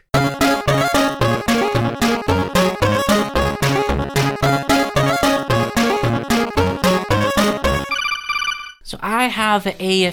It was so funny because last time we were talking about uh, getting comments episode, we are kind of surprised that oh nobody used the link for like the hashtags we could pull from the comments. We were so confused. Turns out people were using it, and I'm just an idiot because I had the comments and links hashtags blocked on my comments because you get like spam things from people ones are annoying. So I kind of just got rid of them altogether. Yeah. So I had like 20 comments hidden away that we were able to get to a few of them now. I am intentionally not grabbing all of these just because I feel like that is a bad precedent to set. So it's like, sorry if your comment didn't get featured, but like, we can only go through so many of these, and as the podcast grows, it's only going to get worse. So Yes. just just gonna go through a couple of these and just just see see, see what we think. Uh, I, Yes. I want to I want to shout out Camp the MVP. I'm not going to read the entire comment because Camp's been kind of doing the um, side comments, just kind of just sharing um their own guiding thing of just like games they, they they've been playing. Mm-hmm. Just want to shout out that those are really well written. I've been enjoying reading them. yeah, that's really cool. Uh, have a uh, question from Justin Okay. uh, from the month before because it's just it's it's an excuse to talk more about Kirby. Uh, what aspect of Kirby and the Forgotten Land story lore do you like the most? Uh, Oh. sto- story lore specifically. I, thought I thought that was an interesting take because we haven't really talked about like the, the lore implications of the Forgotten Land. Mm-hmm. Um, for me personally, it's just it's the fact that he is. Oh, I'm I'm sorry. I should put extra spoilers for Kirby. I'll I'll, I'll, I'll edit it in. Okay, extra spoilers for Kirby. Uh, for me, it is Morpho Knight's name, and the fact that his subtitle is now the Dream Eater. And I feel like that recontextualizes so much because I want you to think back to how many times that butterfly appeared before and how many times it landed on Kirby. and how it's just never and never it never the ultimate dream. it can never absorb him it's looking for it it's not just on a cute butterfly it is now recontextualizes everything something recognizes kirby as the strongest player in this story and it is incapable of rendering him into a malleable husk yeah. like i love the kirby lore in general and obviously and here we are is one of the strongest bits of just one phrase storytelling that is out there but i love it when the story ties it back to kirby. And i will always love how everything ties back to kirby. That's why i love the d2d lore so much and that's why this little bit of morpho knight recontextualizing his incredibly limited but somehow incredibly eye-opening relationship with kirby Yeah, I like that. Uh, the thing that's got me um just kind of curious is the like obviously this is a forgotten civilization of maybe humanity. What what I really uh, but just like, has got my brain just worrying is how that connects to Shiverstar because that's also like the Earth equivalent in like Kirby's realm. Is like is that where the people ended up? Is it? I I, I have so many questions about just the. I feel like so many apocalypses have happened in the Kirby lore, and like Kirby's the only thing that survived it. Yeah, that's potentially true. I mean, what I took from that was that humans populated Popstar, and then over thousands of years, they turned into Waddle Dees. So Dee is the final that's, form that's, of humanity. That's kind of what I was but- thinking of as, as well. But at the same time, like Adeleine exists. Yeah, it's genetic offshoot. Like Paint Roller exists. What the hell is Paint Roller? Okay, fair, fair. Just that that that little bit of lore fascinates me is like the people who left and continue to a land of dreams. Like that sounds like Dreamland. Yes. It sounds like they're like teasing that yeah they this what they were the precursors to like the inhabitants of Popstar.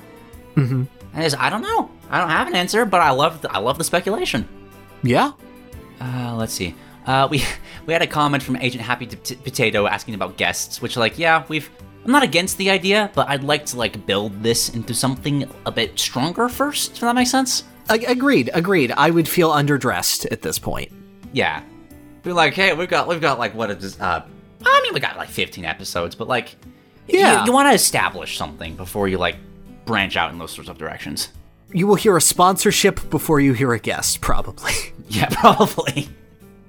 Uh, had a uh, a comment by Chuckles Channel asking about Fraymakers, the upcoming indie Smash Brothers. Uh, are you familiar with this? I am, I supported it. Nice, I did too. Um, I, I don't have much I, just to say about um like actual game. I, I I love the concept an indie Smash Brothers. That's amazing. Yeah. I, I really like how they're trying to uh, um build in assists. That's a really cool idea that fleshes out the the genre in a different direction when compared to Smash Brothers or Nick All Stars or uh that that that. I feel like I forget it every time. What's the Warner Bros. Two v two? That that was that Rumbleverse? Or Multiverse? Or- Multiversus. Multiverse, okay. Yeah, great idea. Can't wait to see how they build upon that. Yeah. Sorry, I don't really have much else to say. I mean, I guess like characters, I'd really love to see Hollow Knight in that. Yeah, same. Like, Get get the I, indie I appreciate that they are spending so much time on individual characters and really letting them breathe. And obviously, McLeod Gaming is a great pedigree for this kind of game specifically. of course. So, yeah. very, very thrilled for that. The fact that Octodad is in has sold me on the game entirely because I love Octodad. I can't wait to beat up people as a regular human father.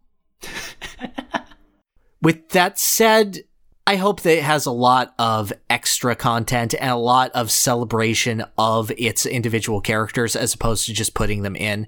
Because we've seen with Nick All Star Brawl that that really matters a lot. That legacy and side content and being able to put these characters on a pedestal and make new fans of them really means a lot for a game's longevity. Yeah, like it's great to have good gameplay, but you gotta have for a game like this especially to be like be considered in the same breath as Smash Brothers. You gotta have that same celebration going on at the same time. Yeah, Smash Brothers has kind of codified that into the genre. So it's what, fairly or not, a lot of people have come to expect from it. I, I'm, I'm, I'm hopeful. It's got the Rockman from FTL, that's got me. I'm never gonna switch off of that one. Yeah. No, I'm going to play Octodad. I mean, uh, until they find the grappler, in which case I'll play them. And if it's Octodad, hell yeah. Do you know that Octodad being a wrestler is canon? No, but that's delightful. Because they did video game character wrestling as just an online show where they would have various characters uh, wrestle each other. And uh, there was a VGCW poster in Octodad Dadliest Catch. So Octodad making Ganondorf tap in the middle of the ring clean is canon in Octodad. that's that's just amazing. I don't have anything Yeah. else to say to that.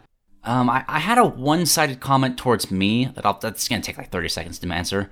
Uh, Rick Go. Naturalis was asking about my thoughts on the Legend of Vox Machina. Uh, Oh, I can answer that. Oh, you, you have you watched it? I've watched it, yeah. Oh, nice. Okay, never mind. Let's talk about Legend of Vox Machina. Yeah. What, what, I've I've watched the entirety of Critical Role. I'm curious what your thoughts are because I'm pretty sure you haven't. I have not at all. Um, Okay.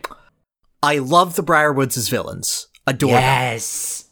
I think that Matthew Mercer and Grey DeLisle are giving all star performances as their voice actors for this, doing an incredible job with them. And the way that they build the lore, the way that the Deloro, uh, am I saying the last name right? Derolo. spelled- Derolo. The way that the Derolo family lore is baked into it, the way that they frame it is absolutely fantastic. Thrilling time.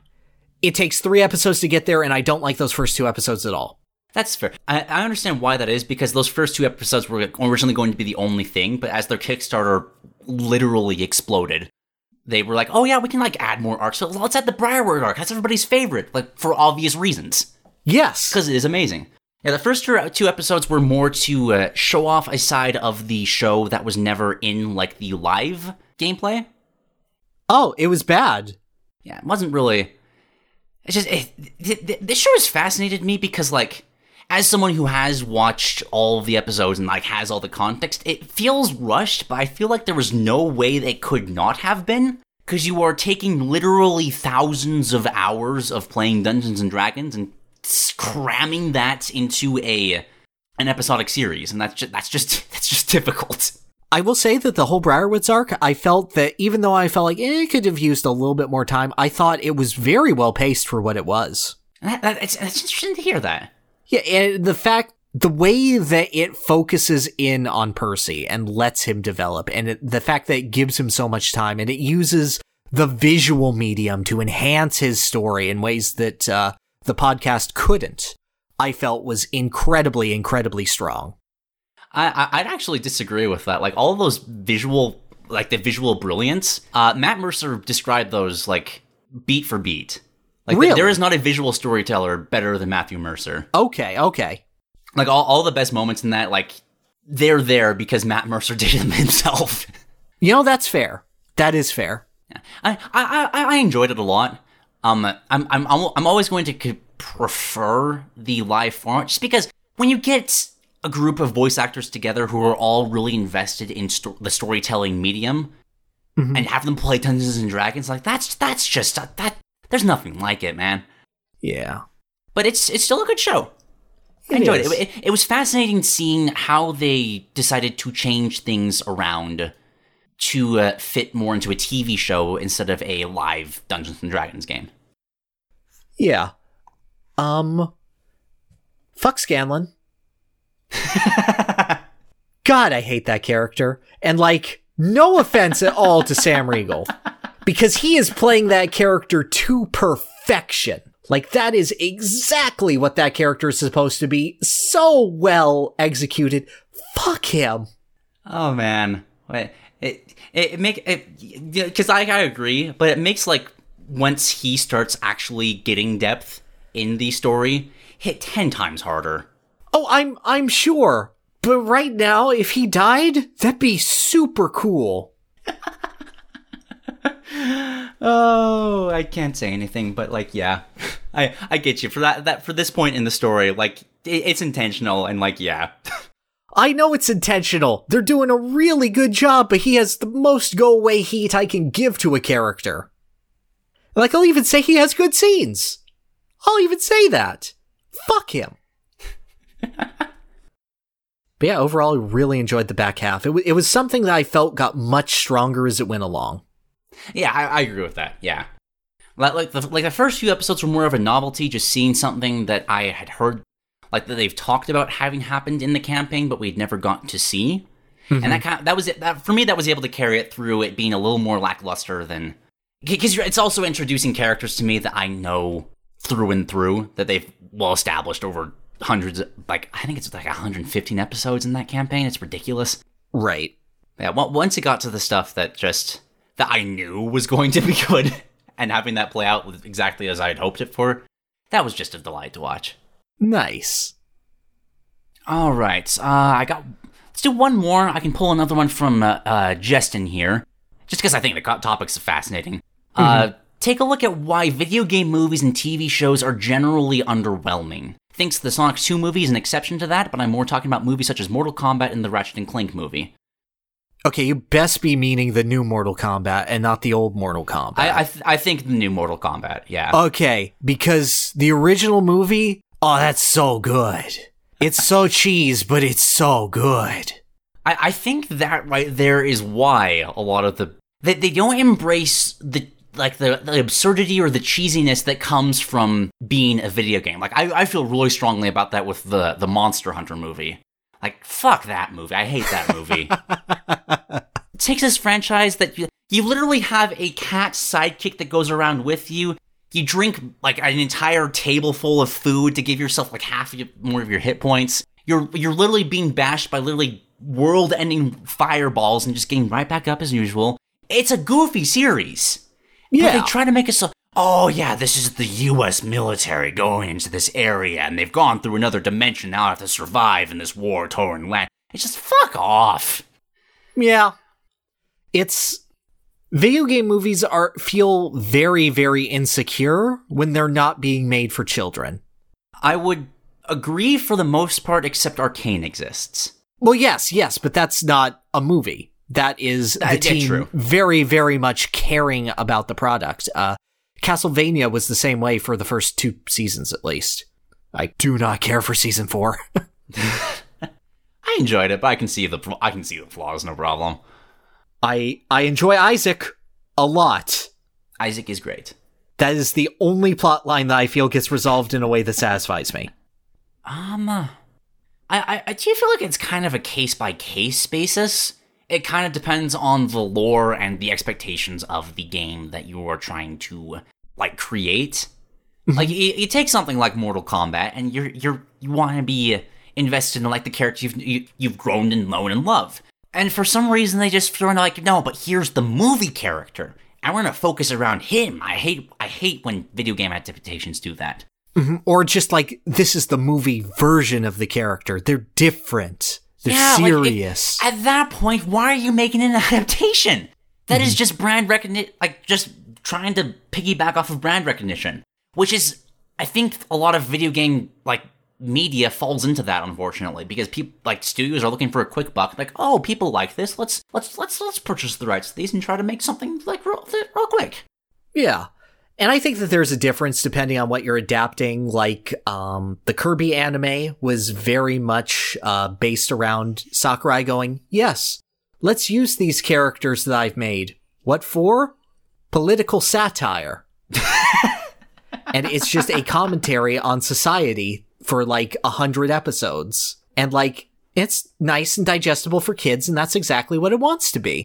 And it has an identity of its own. It's using the medium in a unique way. It's not trying to, it is turning the games into something that they're not, which is why I think Sonic actually has the most success with things, because Sonic almost always takes the spirit of his games and thrusts it into whatever he's in, almost to a fault.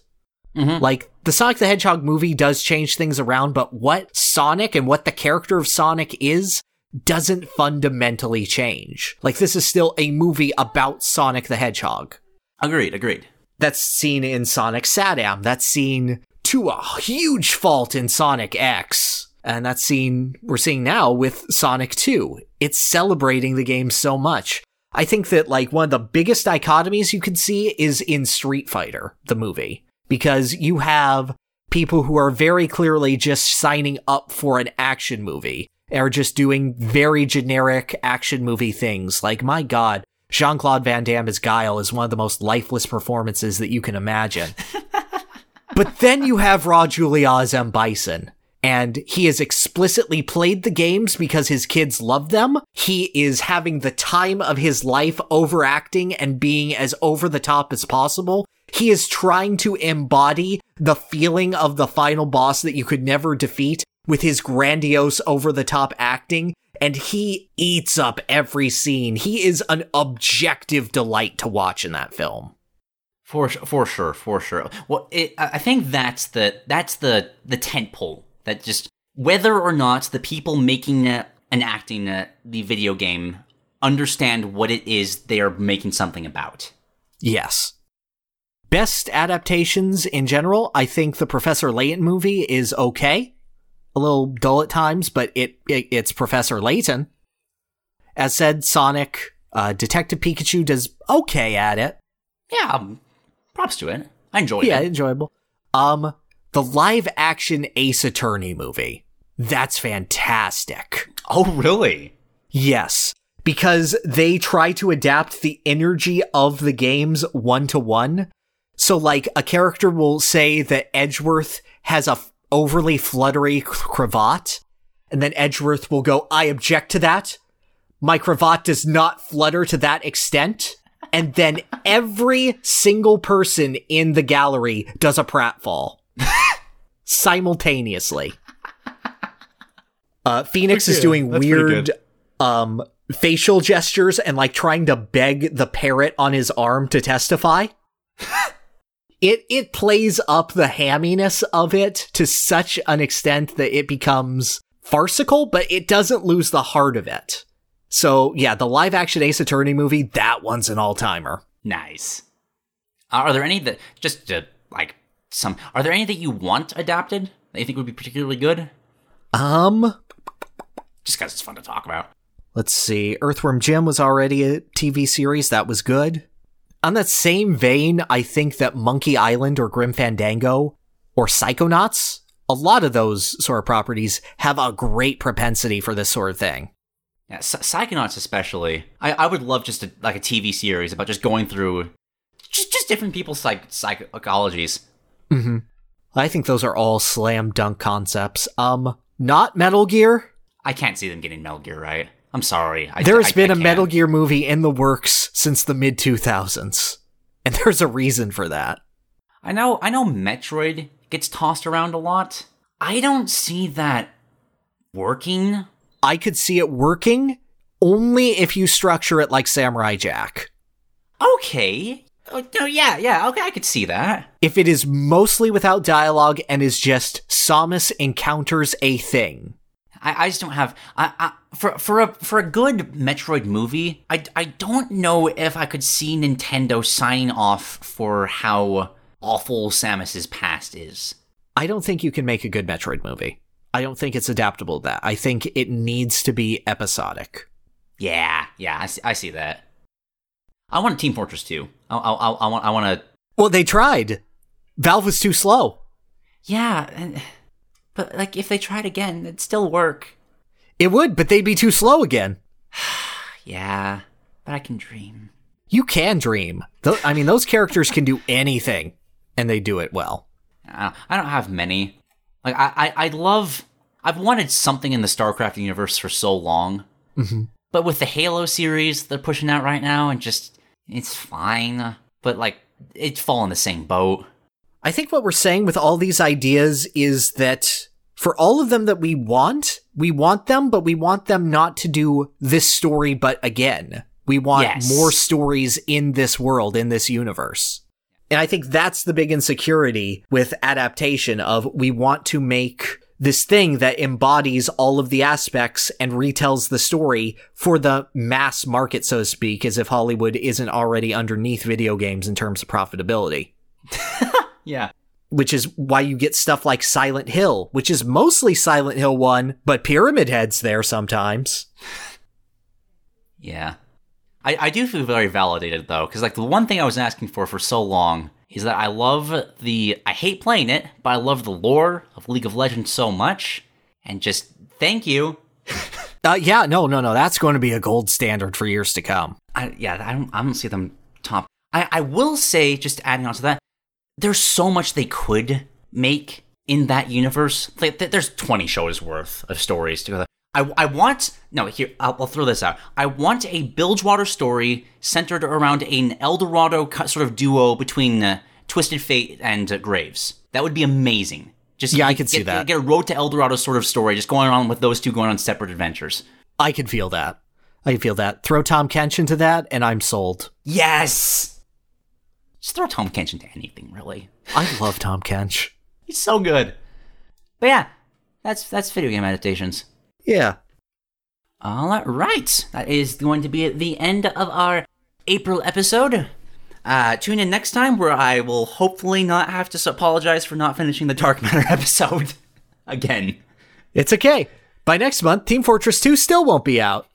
Yay! I won't apologize. Uh, content creation's hard, but small things like this make it a little easier. So thank you all for able helping us enable these little outlets for us. Yes, thank you very much for letting us do things that make us pretend that we're productive. Goodbye. Goodbye. Uh, it's funny because it's true.